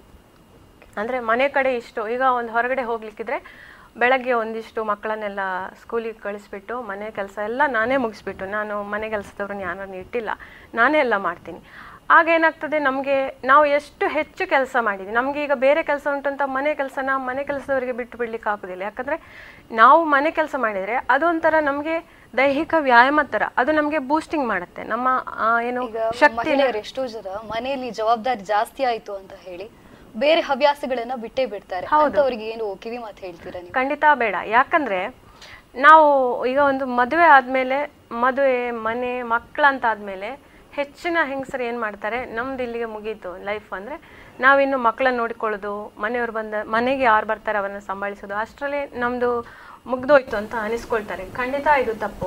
ಯಾಕಂದರೆ ಮದುವೆ ಆದಮೇಲೆ ನಮ್ಮ ಜೀವನದ ಇನ್ನೊಂದು ಅಧ್ಯಾಯ ಶುರುವಾಗೋದು. ಆಗ ನಾವು ಕಾಲೇಜ್ ದಿನಗಳಲ್ಲಿ ಯಾವುದನ್ನೆಲ್ಲ ಹವ್ಯಾಸಗಳಿರ್ತವೆ, ಪ್ರವೃತ್ತಿ ಇರ್ತದೆ. ವೃತ್ತಿಗೆ ಹೋದಾದರೆ ಅದು ಬೇರೆ ವಿಷಯ. ಪ್ರವೃತ್ತಿಗಳನ್ನು ಬೆಳೆಸ್ಕೊಳ್ಳಿಕ್ಕೆ ಅವಕಾಶಗಳನ್ನು ಸೃಷ್ಟಿಸಿಕೊಳ್ಬೇಕು. ಅವಕಾಶ ತನ್ನಿಂದ ತಾನಾಗಿ ಬರೋದಿಲ್ಲ, ಅವಕಾಶಗಳನ್ನು ಸೃಷ್ಟಿಸಬೇಕು. ಅಂದರೆ ನಮ್ಮಲ್ಲಿ ಪ್ರತಿಭೆ ಇದ್ದರೆ ನಾವು ಅದನ್ನು ಹೊರಗಿಡಲಿಕ್ಕೆ ನಮ್ಮ ಕೌಟುಂಬಿಕ ಚೌಕಟ್ಟಿನೊಳಗೆ ಯಾವ ಎಲ್ಲ ಅವಕಾಶಗಳು ಬರುತ್ತವೆ ಅದನ್ನೆಲ್ಲ ಬಳಸಿಕೊಂಡು, ನಮ್ಮ ಸಂಪನ್ಮೂಲಗಳನ್ನು ಬಳಸಿಕೊಂಡು, ಸಮಯವನ್ನು ಸರಿದೂಗಿಸಿಕೊಂಡು ನಾವು ಏನು ನಮಗೆ ಸಿಕ್ಕಂಥ ಎಲ್ಲ ಅವಕಾಶಗಳಿಗೆ ನಾವು ನೂರರಷ್ಟು ನೂರು ಪರಿಶ್ರಮ ಕೊಟ್ಟರೆ, ಆಸಕ್ತಿಯನ್ನು ಕೊಟ್ಟರೆ, ಎರಡು ಕಡೆನೂ ಸಮತೋಲನವನ್ನು ಕಾಯ್ದುಕೊಂಡು ಸಾಧನೆ ಎನ್ನುವಂಥದ್ದು ಅದು ಏನು ಕನಸಿನ ಮಾತಲ್ಲ. ನೀವು ಇಷ್ಟೆಲ್ಲ ಪ್ರಶಸ್ತಿಗಳಿಗೆ ಭಾಜನರಾಗಿದ್ದೀರಾ. ಈ ಪ್ರಶಸ್ತಿಯ ಹಿಂದಿನ ಪರಿಶ್ರಮ ಹೇಗಿತ್ತು, ಇದರ ಪಯಣ ಹೇಗಿತ್ತು? ಖಂಡಿತ ಅದು ಕಲ್ಲು ಮುಳ್ಳಿನ ಹಾದಿ. ಅಂದರೆ ನಮಗೆ ಯಶಸ್ಸು ಸಿಗಬೇಕಂದ್ರೆ ನೋಡಿ, ಈಗೊಂದು ಕೆಲವು ಪಿಕ್ಚರಲ್ಲಿ ವ್ಯಂಗ್ಯಚಿತ್ರ ಎಲ್ಲ ರಚಿಸ್ತಾರೆ. ಏನಂದರೆ ಒಬ್ಬರು ಕಪ್ ಹಿಡ್ಕೊಂಡು ಅಥವಾ ಏನಾದರೂ ಪ್ರಶಸ್ತಿ ಹಿಡ್ಕೊಂಡು ಅವರಿಗೆ ಕೆಳಗಡೆ ಚಪ್ಪಾಳೆ ತಟ್ತಾ ಇರ್ತಾರೆ. ಆದರೆ ಹಿಂದಿನಿಂದ ಏನು ಹೇಳ್ತಾರೆ ಅಂದರೆ, ಹೋ ಇದು ಈಸಿ, ಅಷ್ಟು ಸುಲಭ ಇದೆ ಅಂತ. ಆದರೆ ಅಷ್ಟು ಅವರು ಸಾಧಕರು ಪಟ್ಟಂತಹ ಶ್ರಮ, ವ್ಯಯಿಸಿದ ಶಕ್ತಿ ಏನಿದೆ ಅದು ಅವರಿಗೆ ಮಾತ್ರ ಗೊತ್ತಿರುವಂಥದ್ದು. ಅಂದರೆ ಈ ಪ್ರತಿಯೊಂದನ್ನು ಸಾಧಿಸಬೇಕಾದ್ರೆ ನಾವು ಅಷ್ಟೇ ಪರಿಶ್ರಮ ಪಡಬೇಕಾಗ್ತದೆ. ಈಗ ಹೆಸರಿಗಾಗಿ ನಾವೇನು ಸಾಧನೆ ಮಾಡಲ್ಲ. ಈಗ ಸಾಧನೆ ಕೆಲವರು ಹೇಳ್ತಾರೆ, ಅವಳಿಗೆ ಹೆಸರು ಬೇಕು ಮಾಡ್ತಾಳೆ, ಅವರಿಗೆ ಹೆಸರು ಬೇಕು ಮಾಡ್ತಾರೆ. ಖಂಡಿತ ಇಲ್ಲ. ಯಾಕಂದರೆ ಹೆಸರು ಬರುವುದು ಹೆಸರನ್ನು ಮಾಡೋದಲ್ಲ, ಹೆಸರು ತನ್ನಷ್ಟಕ್ಕೆ ಬರೋದು. ಈಗ ನಾವೊಂದು ಪ್ರತಿಭೆ ಅಂತಿದ್ದರೆ ಅದರ ಪ್ರದರ್ಶನ ಉತ್ತಮ. ಆದರೆ ಪ್ರತಿಭೆಯನ್ನು ಪ್ರದರ್ಶ ಪ್ರಚಾರಕ್ಕಾಗಿ ನಾವು ಪ್ರದರ್ಶನಕ್ಕಿಡೋದು ಖಂಡಿತ ಸಲ್ಲದು. ಯಾಕಂದರೆ ನಾವು ಸಾಧಿಸಿ ತೋರಿಸಿದಾಗ ಪ್ರಸಿದ್ಧ ಪ್ರಸಿದ್ಧಿ ಅನ್ನುವಂಥದ್ದು ತನ್ನಿಂತಾನೇ ಬರ್ತದೆ, ಅದು ಜಗ ಜಾಹೀರು ಆಗಿರ್ತದೆ. ಪ್ರಶಸ್ತಿಗಳನ್ನು ನಾವು ಕೇಳಿ ಕೇಳಿಕೊಂಡು ಹೋಗೋದಿಲ್ಲ. ಅದು ನಮ್ಮ ಆತ್ಮ ಸಂತೃಪ್ತಿಗಾಗಿ ನಾವು ನಮ್ಮ ಪ್ರವೃತ್ತಿಗಳನ್ನು ಬೆಳೆಸಿಕೊಂಡು, ಹವ್ಯಾಸಗಳನ್ನು ಬೆಳೆಸಿಕೊಂಡು ನಾವೇನು ಬೆಳಿತೀವೋ ಅದರ ಗುಣಮಟ್ಟದ ಆಧಾರದ ಮೇಲೆ ನಮ್ಮನ್ನು ಆರಿಸಿಕೊಂಡು ಬರುವಂಥದ್ದು ಪ್ರಶಸ್ತಿ. ಖಂಡಿತವಾಗಿ ನಾನು ಪ್ರಶಸ್ತಿಗೋಸ್ಕರ ಯಾವುದೇ ಕೆಲಸವನ್ನು ಮಾಡಿಲ್ಲ. ಸಮಾಜ ಸೇವೆ ಇರಲಿ, ಕಲೆ ಆಗಿರಲಿ, ಲಲಿತ ಕಲೆ, ಕ್ರೀಡೆ, ಬರಹ ಯಾವುದೇ ಆಗಿರ್ಬೋದು, ಅದು ನನ್ನ ಮನಸ್ಸಿನ ಖುಷಿಗಾಗಿ ನಾನು ಮಾಡಿಕೊಂಡು ಬರುವಂಥದ್ದು ಬಂದಿರುವಂಥದ್ದು. ಕೆಲವೆಡೆಗಳಲ್ಲಿ ನನ್ನ ಹೆಸರು ಶಿಫಾರಸು ಮಾಡಿರುವಾಗ ಖಂಡಿತ ನಾನು ಮುಜುಗರ ಪಟ್ಟಿದ್ದುಂಟು. ಯಾಕಂದರೆ ನನಗೆ ನಾನು ಮಾಡಿದ್ದು ಯಾವತ್ತೂ ನನಗೆ ಹೆಚ್ಚು ಅಂತ ಅನಿಸ್ಲಿಲ್ಲ. ನಾನು ಇಷ್ಟೇ ಸಾಧಿಸಿದ್ದು ಅಂತ, ನಾನು ಅಷ್ಟು ಸಾಧಿಸಿದ್ದಂತ ನಾನು ಯಾವತ್ತೂ ಹೇಳ್ಕೊಂಡಿಲ್ಲ, ಇವತ್ತಿಗೂ ಹೇಳ್ಕೊಳ್ತಾ ಇಲ್ಲ. ಯಾಕಂದರೆ ನಾನು ಸಾಧಿಸಿದ್ದು ಅಲ್ಪ, ಸಾಧಿಸಕ್ಕಿರುವುದು ಬಹಳಷ್ಟಿದೆ. ಬಿಂದುವನ್ನು ಸಾಧಿಸಿದ್ದೇನೆ, ಸಿಂಧು ಇದೆ, ಇನ್ನು ಬಾಕಿ ಇದೆ. ಸಾಮಾನ್ಯವಾಗಿ ಸಾಧನೆಗೆ ಸಿಗುವಂಥ ಪ್ರೋತ್ಸಾಹ ಸಮಾಜ ಸೇವೆಗೆ ಇರೋದಿಲ್ಲ, ಸಿಗೋದಿಲ್ಲ. ಅಂದರೆ ಕೆಲವೊಂದ್ಸಲ ಹೇಗಾಗುತ್ತೆ ಅಂದರೆ, ಸಮಾಜ ಸೇವೆ ಅಂದರೆ ಊರು ಸಬರಿ ನಮಗೆ ಯಾಕೆ ಬೇಕು ಅನ್ನೋ ರೀತಿಯಲ್ಲಿ ಇರುತ್ತೆ. ನಿಮಗೆ ಸಿಕ್ಕಂತಹ ಪ್ರೋತ್ಸಾಹ ಹೇಗಿತ್ತು? ಸಮಾಜ ಸೇವೆ ಅಂದರೆ ನನಗೆ ಮೊದಲಿಂದಲೂ ಏನು ಗುಣ ಅಂದರೆ, ನಂದು ಬೇರೆಯವರ ಸಂತೋಷ ನೋಡಿ ಸಂತಸ ಪಡುವಂತಹ ಗುಣ ನನ್ನಲ್ಲಿತ್ತು. ಅಂದರೆ ಆ ಸಂತಸಕ್ಕೆ ಕಾರಣ ನಾನು ಮಾಡಬೇಕು ಅಂತ ಒಂದು ತುಡಿತ ಇತ್ತು. ಅದು ಸಮಾಜ ಸೇವೆಯಲ್ಲಿ ನನ್ನ ಗಂಡ ರೋಟರಿ ಸದಸ್ಯರಾಗಿದ್ದುಕೊಂಡಿದ್ದಾಗ ಅಲ್ಲಿನ ಕಾರ್ಯಕ್ರಮಗಳಿಗೆ ನನ್ನನ್ನು ಕೆಲವೊಮ್ಮೆ ಕರ್ಕೊಂಡು ಹೋಗ್ತಾಯಿದ್ರು. ಆಮೇಲೆ ನನ್ನ ಆಸಕ್ತಿ ನೋಡಿ, ನನ್ನ ಚಟುವಟಿಕೆಗಳನ್ನು ಗಮನಿಸಿ ನನ್ನನ್ನು ರೋಟರಿ ಸದಸ್ಯರನ್ನಾಗಿ ಅಲ್ಲಿ ಆಯ್ಕೆ ಮಾಡಿದರು, ನೇಮಕ ಮಾಡಿದರು. ಆಮೇಲೆ ನಾನು ಹಿಂದೆ ತಿರುಗಿ ನೋಡಿದ್ದಿಲ್ಲ. ನನ್ನ ಕೆಲಸಗಳಿಗೆ ಒತ್ತಾಗಿ ಕಾರ್ಯದರ್ಶಿ ಹುದ್ದೆ, ಅಧ್ಯಕ್ಷ ಹುದ್ದೆ ಎಲ್ಲ ನನ್ನನ್ನು ಅರಸಿ ಬಂತು. ನನಗೆ ಕೆಲವು ಜವಾಬ್ದಾರಿಗಳಿಂದ ನುಣುಚಿಕೊಳ್ಳಲು ಆಗಲಿಲ್ಲ. ಅಂದರೆ ನನಗೆ ಎರಡು ಕಡೆಯೂ ಬ್ಯಾಲೆನ್ಸ್ ಮಾಡಬೇಕಾಗಿತ್ತು, ಮನೆ ಕಡೆಯೂ ಹೊರಗಡೆನೂ. ಆದರೂ ನನಗೆ ಏನು ಅಂದರೆ, ನನ್ನ ಕೊರಳಿಗೆ ಅದು ಬಂದು ಬಿತ್ತು ಅಂತಾದಮೇಲೆ ನಾನು ಅದನ್ನು ಚಾಲೆಂಜ್ ಆಗಿ ತಗೊಂಡೆ. ನೀವು ಒಪ್ತಿರೋ ಬಿಡ್ತಿರೋ, ನಂಬ್ತಿರೋ ಇಲ್ವೋ ಗೊತ್ತಿಲ್ಲ, ನಾನು ರಾತ್ರಿ ಮನೆ ಕೆಲಸ ಮಾಡಿ ಬೆಳಗ್ಗೆ ಬೇಗ ಮಕ್ಕಳನ್ನೆಲ್ಲ ಸ್ಕೂಲಿಗೆ ಕಳಿಸ್ಬಿಟ್ಟು ಆಮೇಲೆ ರೆಡಿಯಾಗಿ ಪ್ರೋಗ್ರಾಮ್ ಯಾವುದು, ಕೆಲವು ಭಾಳಷ್ಟು ನಾವು ಪ್ರಾಜೆಕ್ಟನ್ನು ಮಾಡಿದ್ದೀವಿ ಸಮಾಜ ಸೇವೆಯಲ್ಲಿ. ಹೊಸ ಹೊಸ ವಿಭಿನ್ನ ಪರಿಕಲ್ಪನೆ ಅಡಿಯಲ್ಲಿ ವಿನೂತನವಾಗಿ ಕೆಲವು ಕಾರ್ಯಕ್ರಮಗಳನ್ನು ಹಣ್ ಹಮ್ಮಿಕೊಂಡು ಜಿಲ್ಲೆಯಲ್ಲೇ ನಾವು ಒಂದು ಗುರುತರವಾದಂತಹ ಒಂದು ಕಾರ್ಯಕ್ರಮಗಳನ್ನು ಮಾಡ್ಕೊಂಡು ಹೋಗಿದ್ವಿ. ಅದೆಲ್ಲ ನಮ್ಮದು ವಿಶಿಷ್ಟವಾದ ಚಿಂತನೆಗಳಿಂದ ಮತ್ತು ಆಸಕ್ತಿಯಿಂದ ಮೂಡಿರುವಂಥದ್ದು. ಇವತ್ತಿಗೂ ಅದು ಜನಮಾನಸದಲ್ಲಿ ಇದೆ. ಈಗ ಲಾಕ್ಡೌನ್ ಆದಮೇಲೆ ನಾನು ಸ್ವಲ್ಪ ಸಮಾಜ ಸೇವೆಯಲ್ಲಿ ಹಿಂದುಳಿದೆ. ಯಾಕಂದರೆ ಮನೆ ಕಡೆ ಮಕ್ಕಳು ಆಫ್ಲೈನ್ ಆಗುವಾಗ ಮನೆಯಲ್ಲಿ ಯಾರೂ ಇಲ್ಲ ಅಂತ ಸ್ವಲ್ಪ ಹಿಂದುಗಡೆ ಇದ್ದೇನೆ. ಇನ್ನೊಂದು ಎರಡು ವರ್ಷದಲ್ಲಿ ಮತ್ತೆ ಸಕ್ರಿಯ ಆಗಬೇಕಂತ ನನಗೆ ಆಸೆ ಇದೆ. ಯಾಕಂದರೆ ಸಮಾಜ ಸೇವೆಯಲ್ಲಿ ಸಿಗುವಂಥ ಸಂತೃಪ್ತಿ, ಅದಕ್ಕೆ ಬೆಲೆ ಕಟ್ಟಲಿಕ್ಕೆ ಆಗೋದಿಲ್ಲ. ಹಾಗಾಗಿ ಸಮಾಜ ಸೇವೆ ತುಡಿತ ಖಂಡಿತ ಇದ್ದೇ ಇರುತ್ತೆ ಕೊನೆಯವರೆಗೂ. ಸಮಾಜ ಸೇವೆ ಮಾಡೋದು ನಾವು ಲಾಭಕ್ಕಾಗಿ ಅಲ್ಲ. ಸಮಾಜ ಸೇವೆ ಹೌದು, ಊರವರ ಉಸಾಬರಿ ನಮ್ಗೆ ಯಾಕಂತ ನಾವಿದ್ರೆ ನಮ್ಮ ಉಸಾಬರಿಗೆ ಯಾರು ಬರ್ತಾರೆ? ನಮ್ಮ ಕಷ್ಟಕ್ಕೆ ಯಾರೂ ಬರೋದಿಲ್ಲ. ನೇರವಾಗಿ ಸಹಾಯಕ್ಕೆ ಬರದಿದ್ರು ಕೂಡ ನಾವು ಇನ್ನೊಬ್ಬರಿಗೆ ಮಾಡಿದಂತಹ ಸಹಾಯ ಅದೊಂದು ಬ್ಯಾಂಕ್ ಬ್ಯಾಲೆನ್ಸ್ ಇದ್ದಂತರ, ಅದು ನಮಗೆ ಇನ್ನೊಂದು ಯಾವ ರೀತಿಯಿಂದಾದರೂ ಅದು ಸಂಪಾದನೆ ಏನೋ ಗೊತ್ತಿಲ್ಲ, ಅದು ಖಂಡಿತ ಒಂದಲ್ಲ ಒಂದು ಸಮಯದಲ್ಲಿ ಖಂಡಿತ ನಮಗೆ ಸಹಾಯಕ್ಕೆ ಬರುತ್ತೆ. ಆತ್ಮಸಂತೃಪ್ತಿ ಅಂತೂ ಖಂಡಿತ ಇರುತ್ತೆ. ಹೆಸರು ಮತ್ತೆ ವಿಷಯ. ಸಾಹಿತ್ಯ, ಕ್ರೀಡೆ, ಅದರ ಜೊತೆಗೆ ನಾಟಕ ರಂಗಗಳಲ್ಲೂ ಕೂಡ ನೀವು ತೊಡಗಿಸ್ಕೊಂಡಿದ್ದೀರಾ. ಈ ನಟನೆಯ ಆಸಕ್ತಿಯ ಬಗ್ಗೆ ಒಂದಿಷ್ಟು ಮಾಹಿತಿ ತಿಳಿಸ್ಕೊಡ್ಬೋದಾ?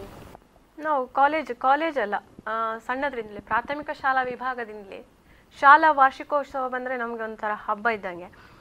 ನಾನು ಆ ದಿನ ಎದುರು ಕೂತ್ಕೊಂಡು ನಾನು ಪ್ರೋಗ್ರಾಮ್ ನೋಡಿದ್ದಂಥ ಖಂಡಿತ ನನಗೆ ನೆನಪಿಲ್ಲ, ಅಷ್ಟು ಚಿಕ್ಕದಿಂದ ಇರುವಾಗಲೂ.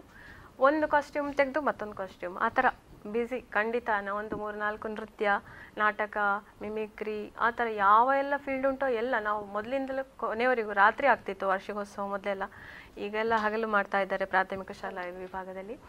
ಫುಲ್ ಡೇ ನಾವು ಬ್ಯುಸಿ ಇರ್ತಾ ಇದ್ವಿ. ಆಗಿನಿಂದ ಬೆಳೆಸ್ಕೊಂಡು ಬಂದಂಥದ್ದು. ಕಾಲೇಜ್ ದಿನಗಳಲ್ಲಿ ನಾನು ನಾಟಕಕ್ಕೆ ಸೇರಲಿಲ್ಲ. ಅಂದರೆ ನಮಗೆ ದೂರ ಇತ್ತು ಹೋಗಲಿಕ್ಕೆ ಮನೆಗೆ. ಸೇರೋದಕ್ಕಿಂತಲೂ ಅಭ್ಯಾಸಕ್ಕೆ ಜಾಸ್ತಿ ಟೈಮ್ ತಗೋತಾ ಇತ್ತು, ಅದು ನನಗೆ ಕಷ್ಟ ಆಗ್ತಿತ್ತು. ಆದ್ದರಿಂದಾಗಿ ನಾನು ಕಾಲೇಜು ದಿನಗಳಲ್ಲಿ ನಾಟಕ ಮತ್ತು ಕ್ರೀಡೆಯಿಂದ ಸ್ವಲ್ಪ ದೂರನೇ ಇದ್ದೆ. ಆದರೆ ಮದುವೆ ಆದಮೇಲೆ ನಾನು ಸಾಮಾಜಿಕ ರಂಗಕ್ಕೆ ಬಂದ ಮೇಲೆ ಸಮುದಾಯ ಸಂಘ ಸಂಸ್ಥೆಗಳಿಗೆ ಸೇರಿಕೊಂಡ ಮೇಲೆ ಇವುಗಳಿಗೆಲ್ಲ ಎಲ್ಲದರಲ್ಲೂ ಜಾಸ್ತಿ ಆಕ್ಟಿವ್ ಆದ್ರಿ ಅಂತ. ಹೌದು, ಖಂಡಿತ ಇದೆ. ಯಾಕಂದರೆ ಆ ಟೈಮ್ನಲ್ಲಿ ಏನಂದರೆ, ಹೆಂಗಸರಿಗೆ ಮಧ್ಯ ವಯಸ್ಸಿನ ನಂತರ ಒಂದು ವಿಷಯ ಹೇಳೋಕ್ಕೆ ಇಷ್ಟಪಡ್ತೀನಿ.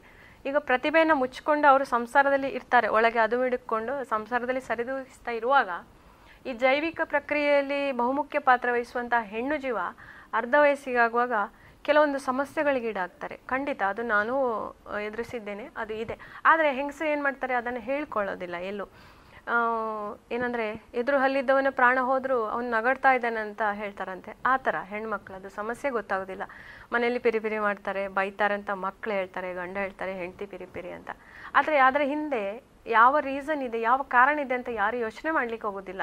ಒಬ್ಬ ಮಹಿಳೆಯಾಗಿ ನಾನು ಇದನ್ನು ಕೆಲವರಿಗೆ ಹೇಳ್ತೇನೆ, ಕೆಲವು ಕಡೆ ಹೇಳ್ತಾ ಬಂದಿದ್ದೀನಿ. ಏನಂದರೆ, ಈ ಮಕ್ಕಳು ಮಕ್ಕಳ ಲಾಲನೆ ಪಾಲನೆ ಪೋಷಣೆ ಸಂಸಾರದ ಜವಾಬ್ದಾರಿಯನ್ನು ನಿಭಾಯಿಸ್ತಾ ಈ ಹಾರ್ಮೋನುಗಳ ಅಸಮತೋಲನ ಅನ್ನುವಂಥ ಒಂದು ಸಮಸ್ಯೆ ಅವರಲ್ಲಿ ಖಂಡಿತ ಬರ್ತದೆ.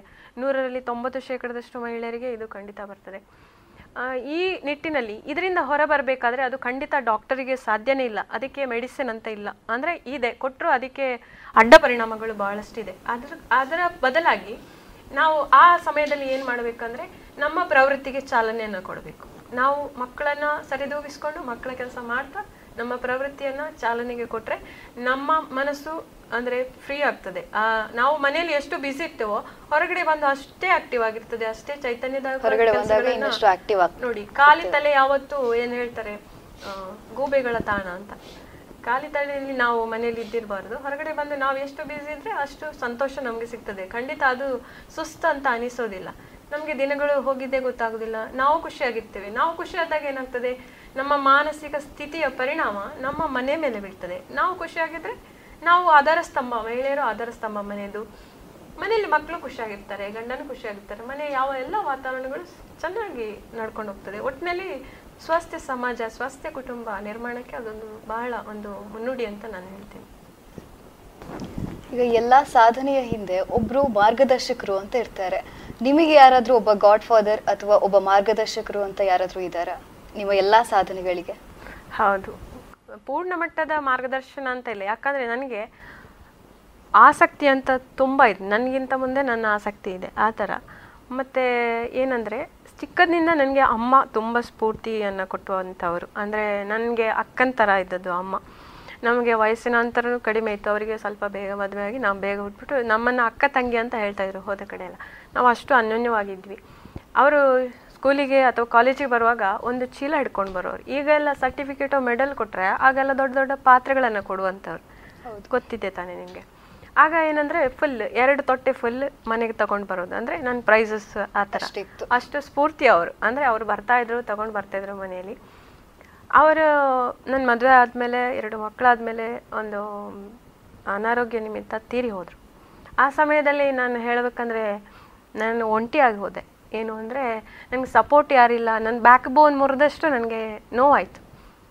ಒಂಥರ ನಾನು ಮಾನಸಿಕ ಖಿನ್ನತೆಗೆ ಜಾರಿದೆ ಅಂತ ನನಗೆ ಅನಿಸ್ತಾಯಿತ್ತು.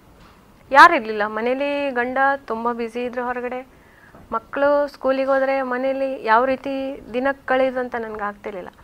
ಈ ಸಮಯದಲ್ಲಿ ನನ್ನನ್ನು ನಾನು ಆ ಒಂದು ಮಾನಸಿಕ ಖಿನ್ನತೆಯ ಕೂಪದಿಂದ ನನ್ನನ್ನು ನಾನು ಮೇಲೆಬ್ಬಿಸ್ಕೊಳ್ಬೇಕಿತ್ತು. ನನ್ನನ್ನು ಆ ಸಮಯದಲ್ಲಿ ನಾನು ಸಮುದಾಯ ಸಂಸ್ಥೆಗಳ ಮೀಟಿಂಗಿಗೆ ಮೊದಲ ಬಾರಿಗೆ ಹಾಜರಾದೆ. ನನ್ನ ಅಮ್ಮ ತೀರಿ ಒಂದು ಎರಡು ತಿಂಗಳಲ್ಲೇ ನಾನು ಹೋದೆ. ಆ ಊರವರೆಲ್ಲ ಹೇಳಿದರು, ಖಂಡಿತ ಅಮ್ಮ ತೀರಿದ್ರು ಎರಡು ತಿಂಗಳಲ್ಲೇ ನೋಡು, ಅವಳು ಹೇಗೆ ಎಲ್ಲ ಮರೆತು ಬಿಟ್ಟಿದ್ದಾಳೆ ಅಂತ. ಆದರೆ ನಾನು ಮರೆತು ಬಿಟ್ಟಿದ್ದು ನನ್ನ ಮಕ್ಕಳ ಭವಿಷ್ಯಕ್ಕೋಸ್ಕರ, ನನ್ನ ಮಾನಸಿಕ ಆರೋಗ್ಯದ ಹಿತದೃಷ್ಟಿಯಿಂದ ಇದನ್ನೆಲ್ಲ ಮರೆತು ಬಿಟ್ಟು ನಾನು ಬೇಕಂತಲೇ ಬಹಳಷ್ಟು ಸಕ್ರಿಯಳಾದೆ. ನನಗೆ ಯೋಚನೆ ಮಾಡಲು ಪುರುಸೋತಿರದಷ್ಟು ನಾನು ಬಹಳಷ್ಟು ಸಕ್ರಿಯಳಾಗಿ ಮುಂದುವರಿಸ್ಕೊಂಡು ಹೋದೆ. ಆಮೇಲೆ ನನ್ನ ಗಂಡ ನನ್ನ ಆಸಕ್ತಿಯನ್ನು ನೋಡ್ತಾ, ಇತರರ ನನ್ನ ಗೆಳತಿಯರ ಒಂದು ಪ್ರೋತ್ಸಾಹವನ್ನು ಮನಗಂಡು ಅವರು ಅದಕ್ಕೆ ಸಂಪೂರ್ಣ ಬೆನ್ನೆಲುಬಾಗಿ ನೆಂಟರು. ಅವರಿಗೂ ಸ ನನಗೆ ಸಮಯ ಕೊಡಲಿಕ್ಕೆ ಟೈಮ್ ಇರಲಿಲ್ಲ, ಅಷ್ಟು ಬ್ಯುಸಿ ಇದ್ದರು, ಈಗಲೂ ಬ್ಯುಸಿ ಇದ್ದಾರೆ. ಆದರೆ ನನ್ನ ಪಾಡಿಗೆ ನನ್ನ ಕೆಲಸನ ಮಾಡ್ಕೊಂಡು ಹೋಗಲಿಕ್ಕೆ ಅವ್ರದ್ದು ಸಂಪೂರ್ಣ ಸಹಕಾರ ಖಂಡಿತ ಇದೆ.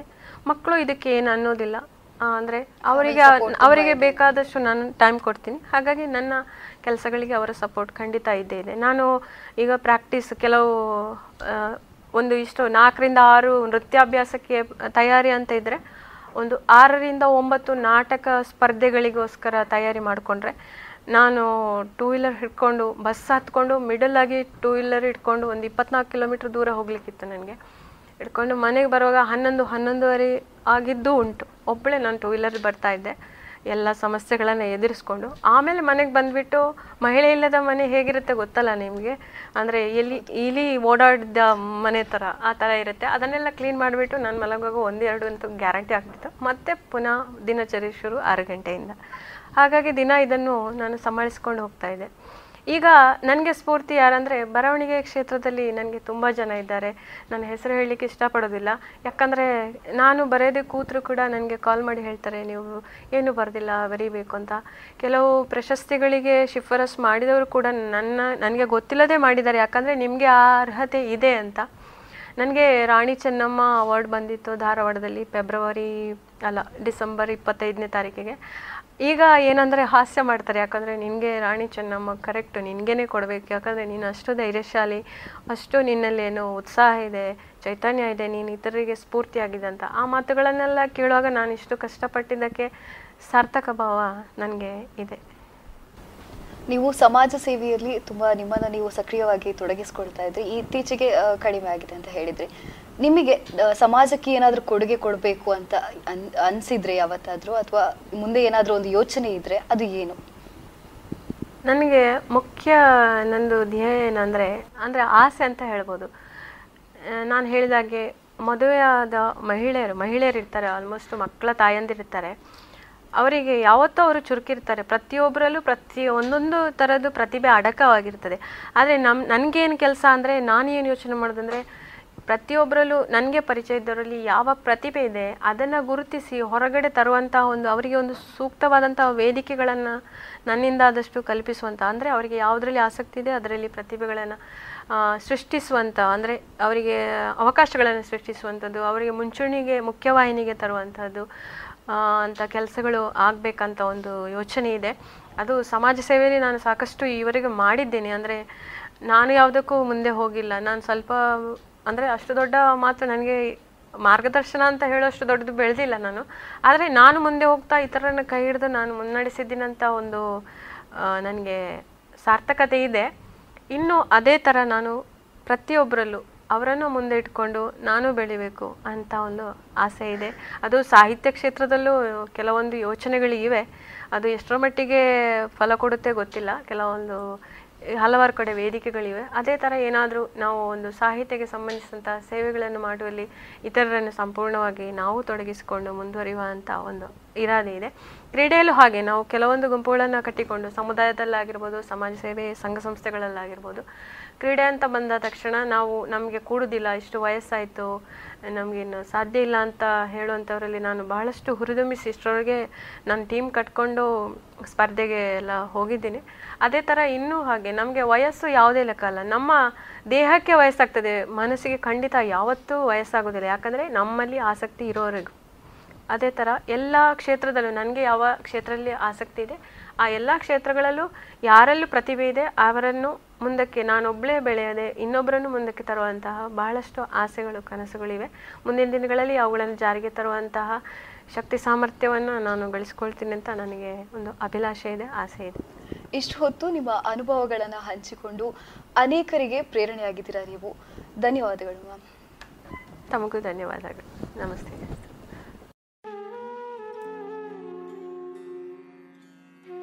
ಇದುವರೆಗೆ ಸುಹಾಸಿನಿ ಕಾರ್ಯಕ್ರಮದಲ್ಲಿ ಕವಯತ್ರಿ ಶ್ರೀಮತಿ ವಿಂದ್ಯಾ ಎಸ್ ರೈ ಅವರೊಂದಿಗೆ ಮಹಿಳೆಯರ ಪಾತ್ರ ಹಾಗೂ ಮಹಿಳೆಯಾಗಿ ಯಾವ ರೀತಿ ತನ್ನನ್ನ ಸಾಮಾಜಿಕ ಕ್ಷೇತ್ರದಲ್ಲಿ ತೊಡಗಿಸಿಕೊಳ್ಳಬೇಕು ಅನ್ನೋದರ ಕುರಿತ ಮಾತುಕತೆಗಳನ್ನ ಕೇಳಿದಿರಿ.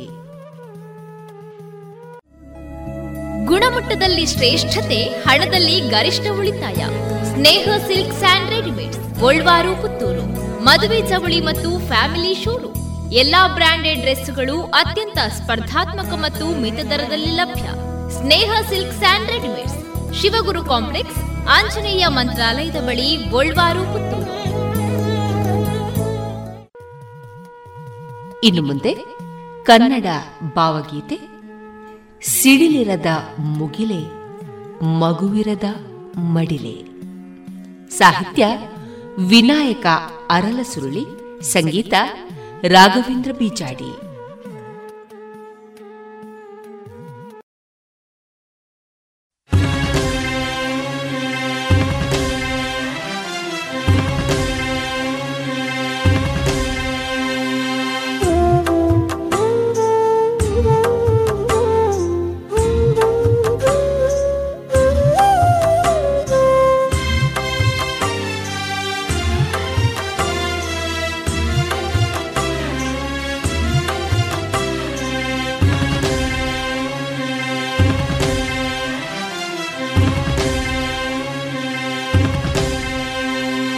ಸಿಡಿಲಿರದ ಮುಗಿಲೆ ಮಗುವಿರದ ಮಡಿಲೆ, ಕೊರಗದಿರು ಕುಡಿವ ನೀರಿರದ ಕಡಲೆ.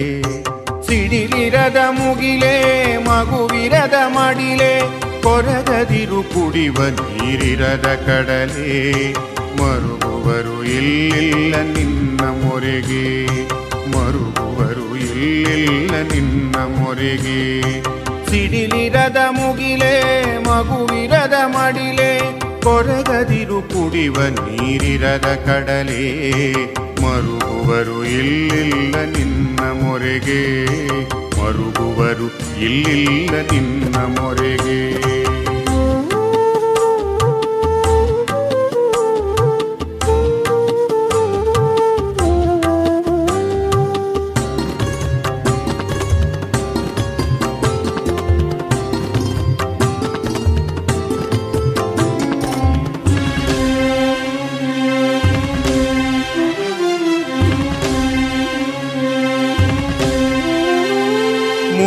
ಮರ ತಂತಾನೆ ಚಿಗುರಬೇಕು ನದಿಯಾರ ಬಳಿದಾರಿ ಕೇಳಬೇಕು ಕಣ್ಣಲ್ಲಿ ಕಂದೀಲು ಇರುವಾಗ ಇರುಳಲ್ಲಿ ಚಂದಿರನ ಬಳಿಯೇಕೆ ಬೇಡಬೇಕು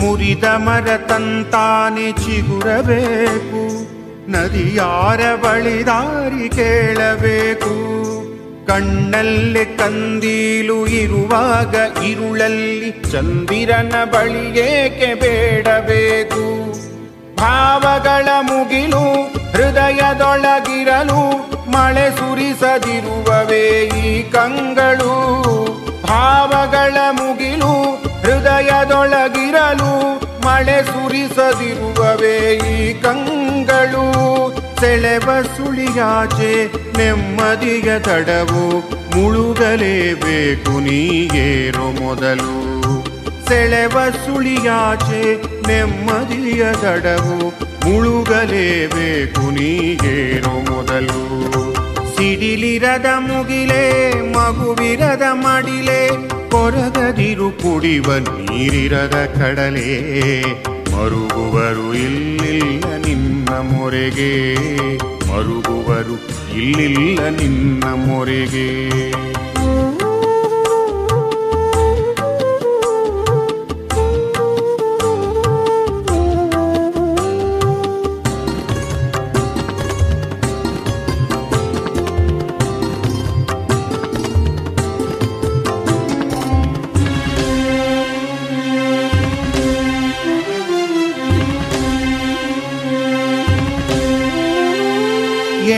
ಮುಗಿದೊಡನೆ ಮುಗಿದೀತೆ ಬೆಳಕು ಗುರಿಯುಂಟು ಎದೆಯಲ್ಲೇ ಕೇಳೆ ಹಣತೆ ಇರುಳಿನ ದಾರಿಯಲೆ ಬರಬೇಕು ಹಗಲು ಬಿರುಗಾಳಿ ಮುಗಿದೊಡನೆ ನಿನ್ನ ಸರತಿ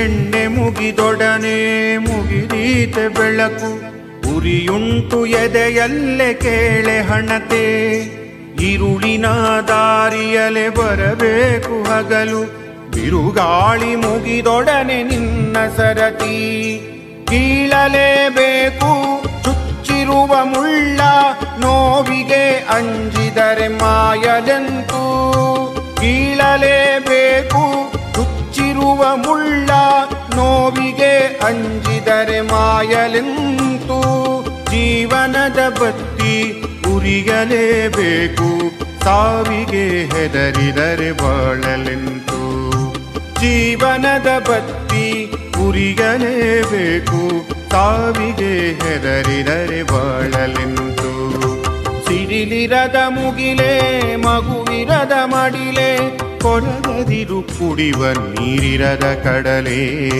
ಮರುಗುವರು ಇಲ್ಲಿಲ್ಲ ನಿನ್ನ ಮೊರೆಗೆ ಮರುಗುವರು ಇಲ್ಲಿಲ್ಲ ನಿನ್ನ ಮೊರೆಗೆ ಮರುಗುವರು ಇಲ್ಲಿಲ್ಲ ನಿನ್ನ ಮೊರೆಗೆ ಮರುಗುವರು ಇಲ್ಲಿಲ್ಲ ನಿನ್ನ ಮೊರೆಗೆ.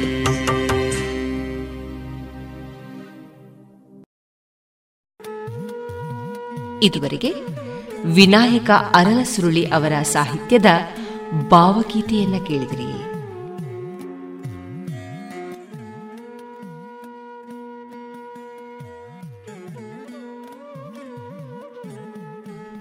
ಇನ್ನು ಮುಂದೆ ಏಪ್ರಿಲ್ ಹನ್ನೊಂದರಂದು ದೈವಾಧೀನರಾದ ಪ್ರಬುದ್ಧ ಪ್ರಸಿದ್ಧ ಯುವ ಭಾಗವತರಾದ ಪ್ರಸಾದ್ ಬಲಿಪ ಅವರ ದಿವ್ಯಾತ್ಮಕ್ಕೆ ಗೀತಾರ್ಪಣೆ.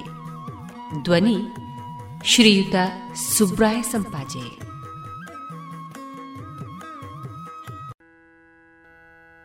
ದಕ್ಷಿಣದ ಭಾಗವತ ನಕ್ಷೆಯೊಳಗುತ್ತುಂಗ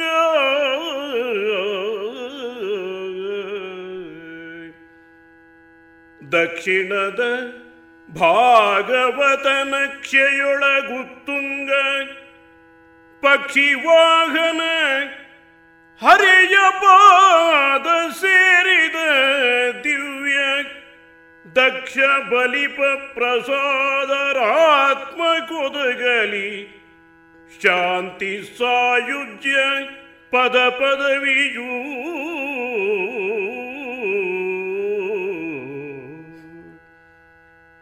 ಯಕ್ಷಗಾನದ ಭೀಷ್ಮ ಬಲಿಪ ನಾರಾಯಣರ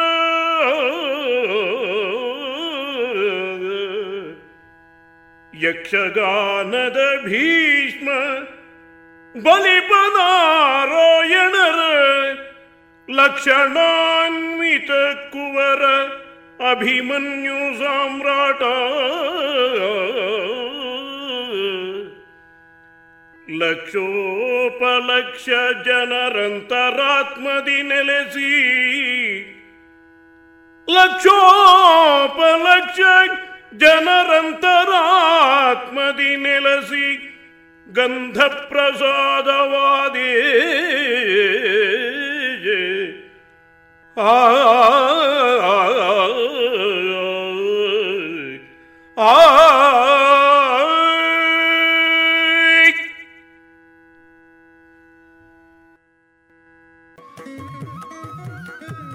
ಇದುವರೆಗೆ ಶ್ರೀಯುತ ಸುಬ್ರಾಯ ಸಂಪಾಜಿ ಅವರ ಧ್ವನಿಯಲ್ಲಿ ಪ್ರಸಿದ್ಧ ಯುವ ಭಾಗವತ ಪ್ರಸಾದ್ ಬಲಿಪ ಅವರ ದಿವ್ಯಾತ್ಮಕ್ಕೆ ಗೀತಾರ್ಪಣೆಯನ್ನ ಆಲಿಸಿದಿರಿ.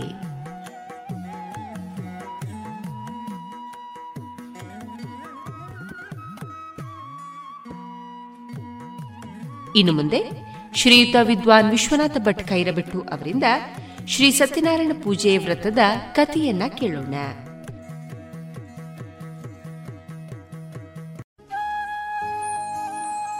ನಮಸ್ತೆ ಸತ್ಯದೇವೇಶ, ನಮಸ್ತೆ ಕರುಣಾಕರ, ನಮಸ್ತೆ ಸತ್ಯವಾಗೀಶ, ನಮಸ್ತೆ ಸತ್ಯಸುಪ್ರಭು. ಹರೇ ಕೃಷ್ಣ, ಹರೇ ಶ್ರೀನಿವಾಸ.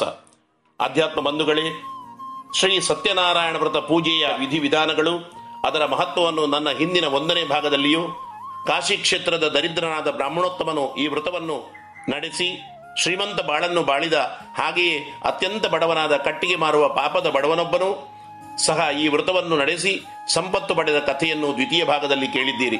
ಕೇಳದಿದ್ದರೆ ಅದನ್ನು ಮೊದಲು ಕೇಳಿಕೊಂಡರೆ ಉತ್ತಮ. ಈಗ ನಾವು ಮೂರನೇ ಅಧ್ಯಾಯದ ಕಥೆಯನ್ನು ತಿಳಿದುಕೊಂಡು ಪೂಜೆಯ ವ್ರತವನ್ನು ಮಾಡಿದಷ್ಟೇ ಪುಣ್ಯವನ್ನು ಪಡೆಯೋಣ.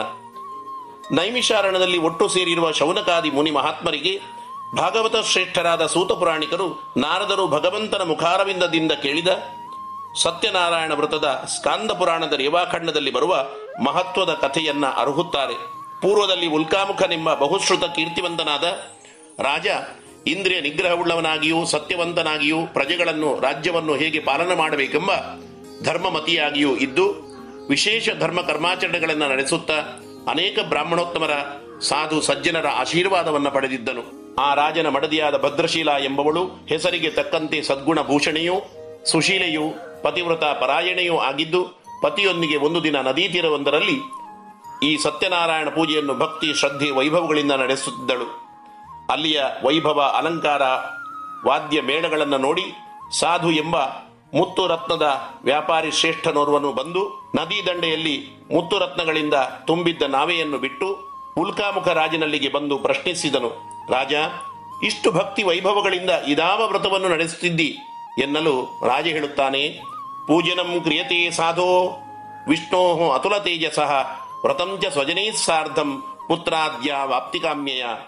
ಎಲೆ ವರ್ತಕನೇ, ನನ್ನ ಇಚ್ಛೆ ಕೇವಲ ನನಗಾಗಿ ಅಲ್ಲದೆ ನನ್ನ ಪೂರ್ಣ ರಾಜ್ಯದ ಸುಭಿಕ್ಷೆಗಾಗಿ, ಸತ್ಪುತ್ರ ಧನಧಾನ್ಯ ಸಂಪತ್ತು ಪ್ರಾಪ್ತಿಗಾಗಿ, ಪೂರ್ಣ ದೇಶವೇ ಸುರಕ್ಷಿತವಾಗಿರಲಿ ಎಂಬ ಸದಿಚ್ಛೆಯಿಂದ ಈ ಸತ್ಯನಾರಾಯಣ ವ್ರತವನ್ನು ನಡೆಸುತ್ತಾ ಇದ್ದೇನೆ ಎನ್ನುವಾಗ ಸಾಧು ಯೋಚಿಸುತ್ತಾ, ಬೇಕಾದಷ್ಟು ಸಂಪತ್ತು, ವೈಭವ, ವ್ಯಾಪಾರ ಮತ್ತು ರತ್ನದ ಕಾರುಬಾರುಗಳಿದ್ದರೂ ನನಗೂ ಇಲ್ಲಿಯವರೆಗೆ ಸಂತಾನವಿಲ್ಲ.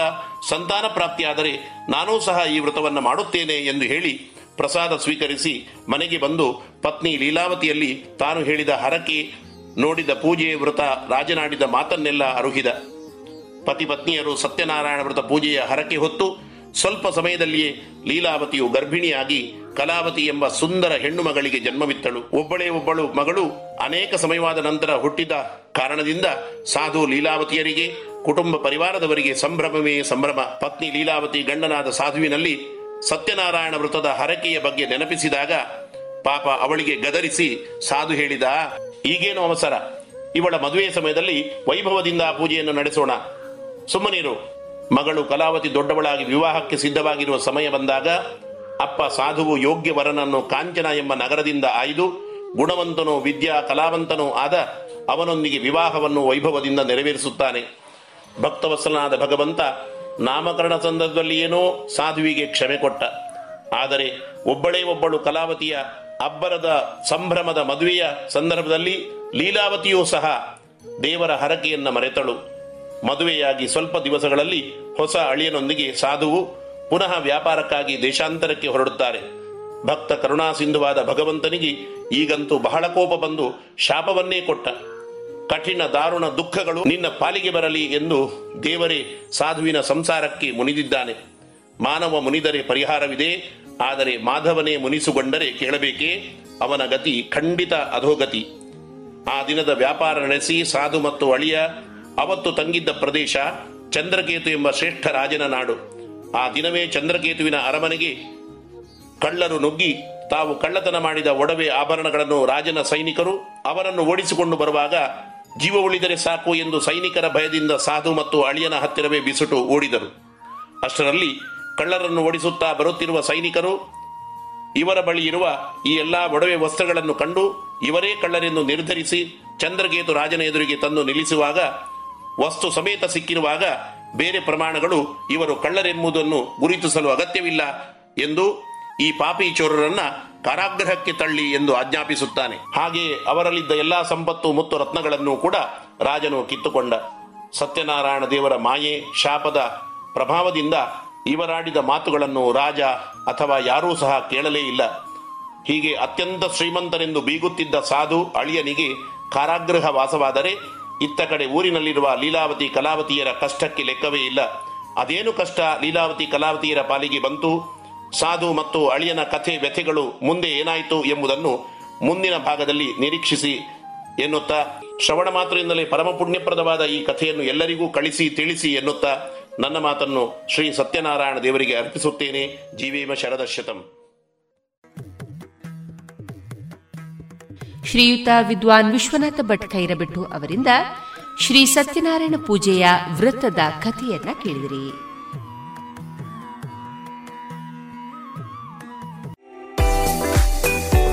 ರುಚಿಕರ ತಿಂಡಿ ತಿನಿಸು, ಉತ್ತಮ ಗುಣಮಟ್ಟದ ಶುಚಿ ರುಚಿ ಆಹಾರ, ಪಾರ್ಸೆಲ್ ಮತ್ತು ಕ್ಯಾಟರಿಂಗ್ ವ್ಯವಸ್ಥೆಯೊಂದಿಗೆ ಕಳೆದ ನಲವತ್ತ ಎರಡು ವರ್ಷಗಳಿಂದ ಕಾರ್ಯನಿರ್ವಹಿಸುತ್ತಿದೆ ಹೋಟೆಲ್ ಹರಿಪ್ರಸಾದ್. ಗ್ರಾಹಕರ ಸೇವೆಗೆ ಸದಾ ಸಿದ್ಧ. ಇಂದೇ ಭೇಟಿ ಕೊಡಿ ಹೋಟೆಲ್ ನ್ಯೂ ಹರಿಪ್ರಸಾದ್, ಬಳುವಾರು, ಪುತ್ತೂರು. ದೂರವಾಣಿ ಸಂಖ್ಯೆ ಎಂಟು ಒಂದು ಸೊನ್ನೆ ಐದು ಸೊನ್ನೆ ಮೂರು ಒಂದು ಏಳು ಒಂಬತ್ತು ಆರು.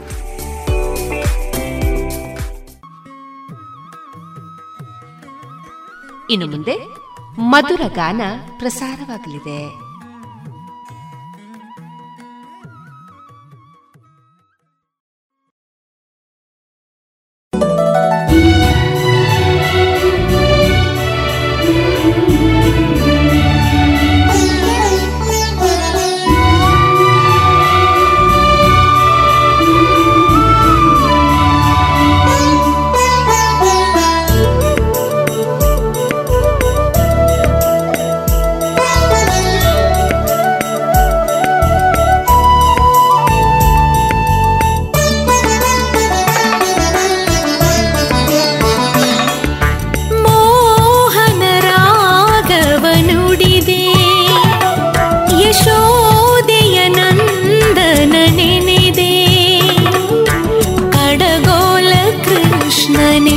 ಗಿರಿಗಳ ನೆತ್ತಿದೆ ಗೋಪಕುಮಾರ ನೀನಾ ಕಾಣೆನಿ ನಿನ್ನ ಮಾಯಾ ಮೋಹನ ಕಾಣೆನಿ ನಂದ ಗೋಕುಲ ಭಜೆ ನಂದ ಗೋಕುಲ ಭಜೆ ನಂದ ಗೋಕುಲ ಭಜೆ ನಂದ ಗೋಕುಲ ಮೋಹನ ರಾಗವನುಡಿದೆ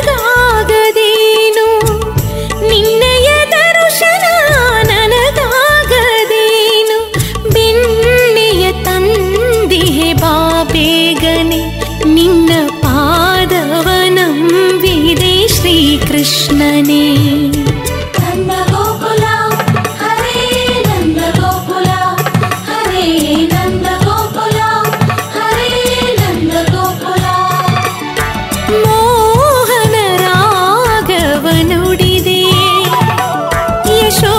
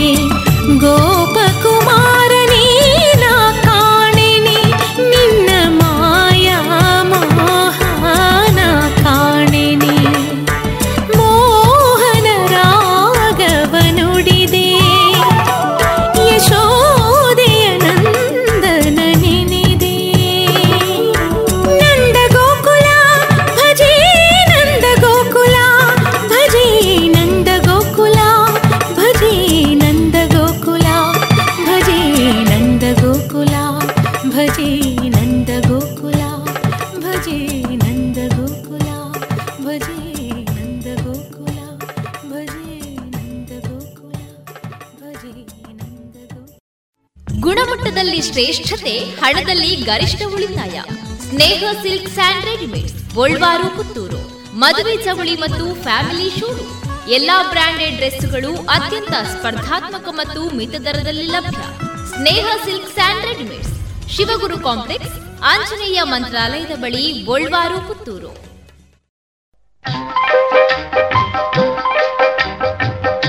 ಇದೇ ಹೊಸ ಹಾಡು, ಹೃದಯ ಸಾಕ್ಷಿ ಹಾಡು, ಹೃದಯಾಶೆ ಭಾಷೆ ಈ ಹಾಡು, ಆ ಹೃದಯಾಶೆ ಭಾಷೆ ಈ ಹಾಡು. ಇದೇ ಹೊಸ ಹಾಡು, ಹೃದಯ ಸಾಕ್ಷಿ ಹಾಡು, ಹೃದಯಾಶೆ ಭಾಷೆ ಈ ಹಾಡು, ಆ ಹೃದಯಾಶೆ ಭಾಷೆ ಈ ಹಾಡು.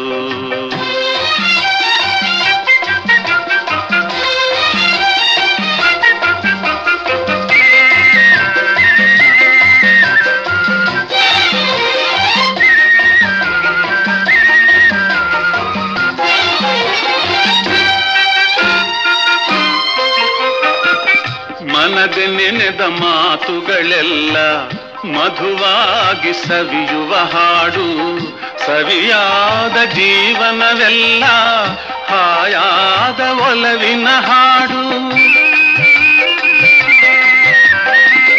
ಮನದ ನೆನೆದ ಮಾತುಗಳೆಲ್ಲ ಮಧುವಾಗಿ ಸವಿಯುವ ಹಾಡು, ಸವಿಯಾದ ಜೀವನವೆಲ್ಲ ಹಾಯಾದ ಒಲವಿನ ಹಾಡು. ಒಲವು ಚಲವು ಒಂದಾದೆಲ್ಲ ಎಂದು ಯಾರು ಮರೆಯದ ಹಾಡು, ಇದೇ ಹೊಸ ಹಾಡು, ಹೃದಯ ಸಾಕ್ಷಿ ಹಾಡು, ಹೃದಯಾಶೆ ಭಾಷೆ ಈ ಹಾಡು, ಆ ಹೃದಯಾಶೆ ಭಾಷೆ ಈ ಹಾಡು.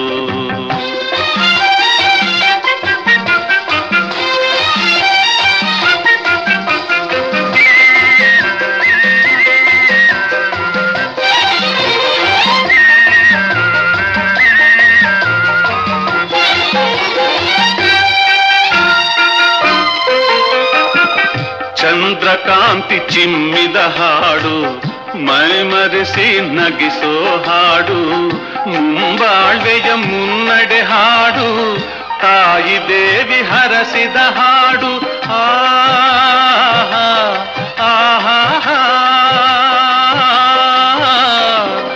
ಚಂದ್ರಕಾಂತಿ ಚಿಮ್ಮಿದ ಹಾಡು, ಮೈಮರೆಸಿ ನಗಿಸೋ ಹಾಡು, ಮುಂಬಾಳ್ವೆಯ ಮುನ್ನಡೆ ಹಾಡು, ತಾಯಿ ದೇವಿ ಹರಸಿದ ಹಾಡು, ಜನ್ಮ ಜನ್ಮದ ಪುಣ್ಯದ ಹಾಡು, ಕನ್ನಡಾಂಬೆ ಕಲಿಸಿದ ಹಾಡು, ಇದೇ ಹೊಸ ಹಾಡು, ಹೃದಯ ಸಾಕ್ಷಿ ಹಾಡು, ಹೃದಯಾಶೆ ಭಾಷೆ.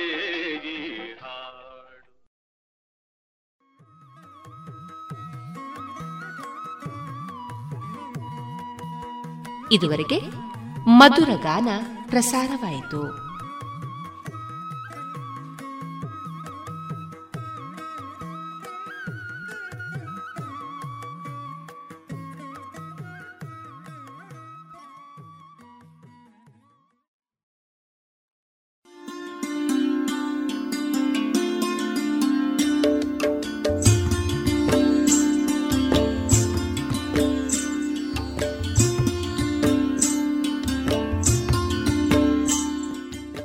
ರೇಡಿಯೋ ಪಾಂಚಜನ್ಯ ಸಮುದಾಯ ಬಾನುಲಿ ಕೇಂದ್ರದಿಂದ ನಿಮ್ಮ ಕಾರ್ಯಕ್ರಮಗಳು ಪ್ರಸಾರವಾಗಬೇಕೇ?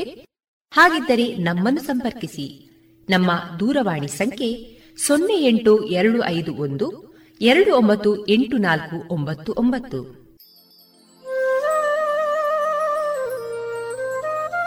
ಗಮನಿಸಿ ಕೇಳುಗರೆ, ನಮ್ಮ ಕಾರ್ಯಕ್ರಮಗಳನ್ನು ವೆಬ್ಸೈಟ್ ಮೂಲಕ ಕೂಡ ಆಲಿಸಬಹುದು.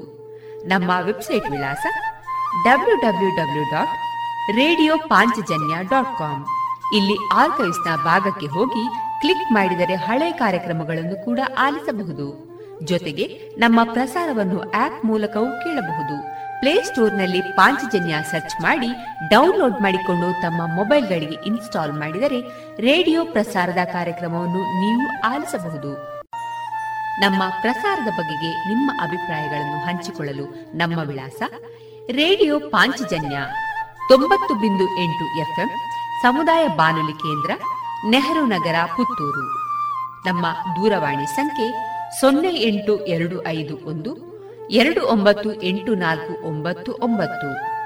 ಇಮೇಲ್ ವಿಳಾಸ radio Panchajanya at Gmail dot com. ನಮ್ಮ ವಿಳಾಸ ಮತ್ತೊಮ್ಮೆ ರೇಡಿಯೋ ಪಾಂಚಜನ್ಯ ತೊಂಬತ್ತು ಬಿಂದು ಎಂಟು ಎಫ್ಎಂ ಸಮುದಾಯ ಬಾನುಲಿ ಕೇಂದ್ರ, ನೆಹರು ನಗರ, ಪುತ್ತೂರು. ನಮ್ಮ ದೂರವಾಣಿ ಸಂಖ್ಯೆ ಸೊನ್ನೆ ಎಂಟು ಎರಡು ಐದು ಒಂದು ಎರಡು ಒಂಬತ್ತು ಎಂಟು ನಾಲ್ಕು ಒಂಬತ್ತು ಒಂಬತ್ತು.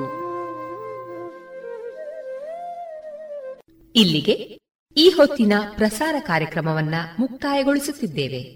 ಆತ್ಮೀಯ ಕೇಳುಗರಿಗೆಲ್ಲ ರೇಡಿಯೋ ಪಾಂಚಜನ್ಯದ ಬಳಗದ ಪರವಾಗಿ ನಾನು ತೇಜಸ್ವಿ ರಾಜೇಶ್ ಮಾಡುವ ಅನಂತ ವಂದನೆಗಳು.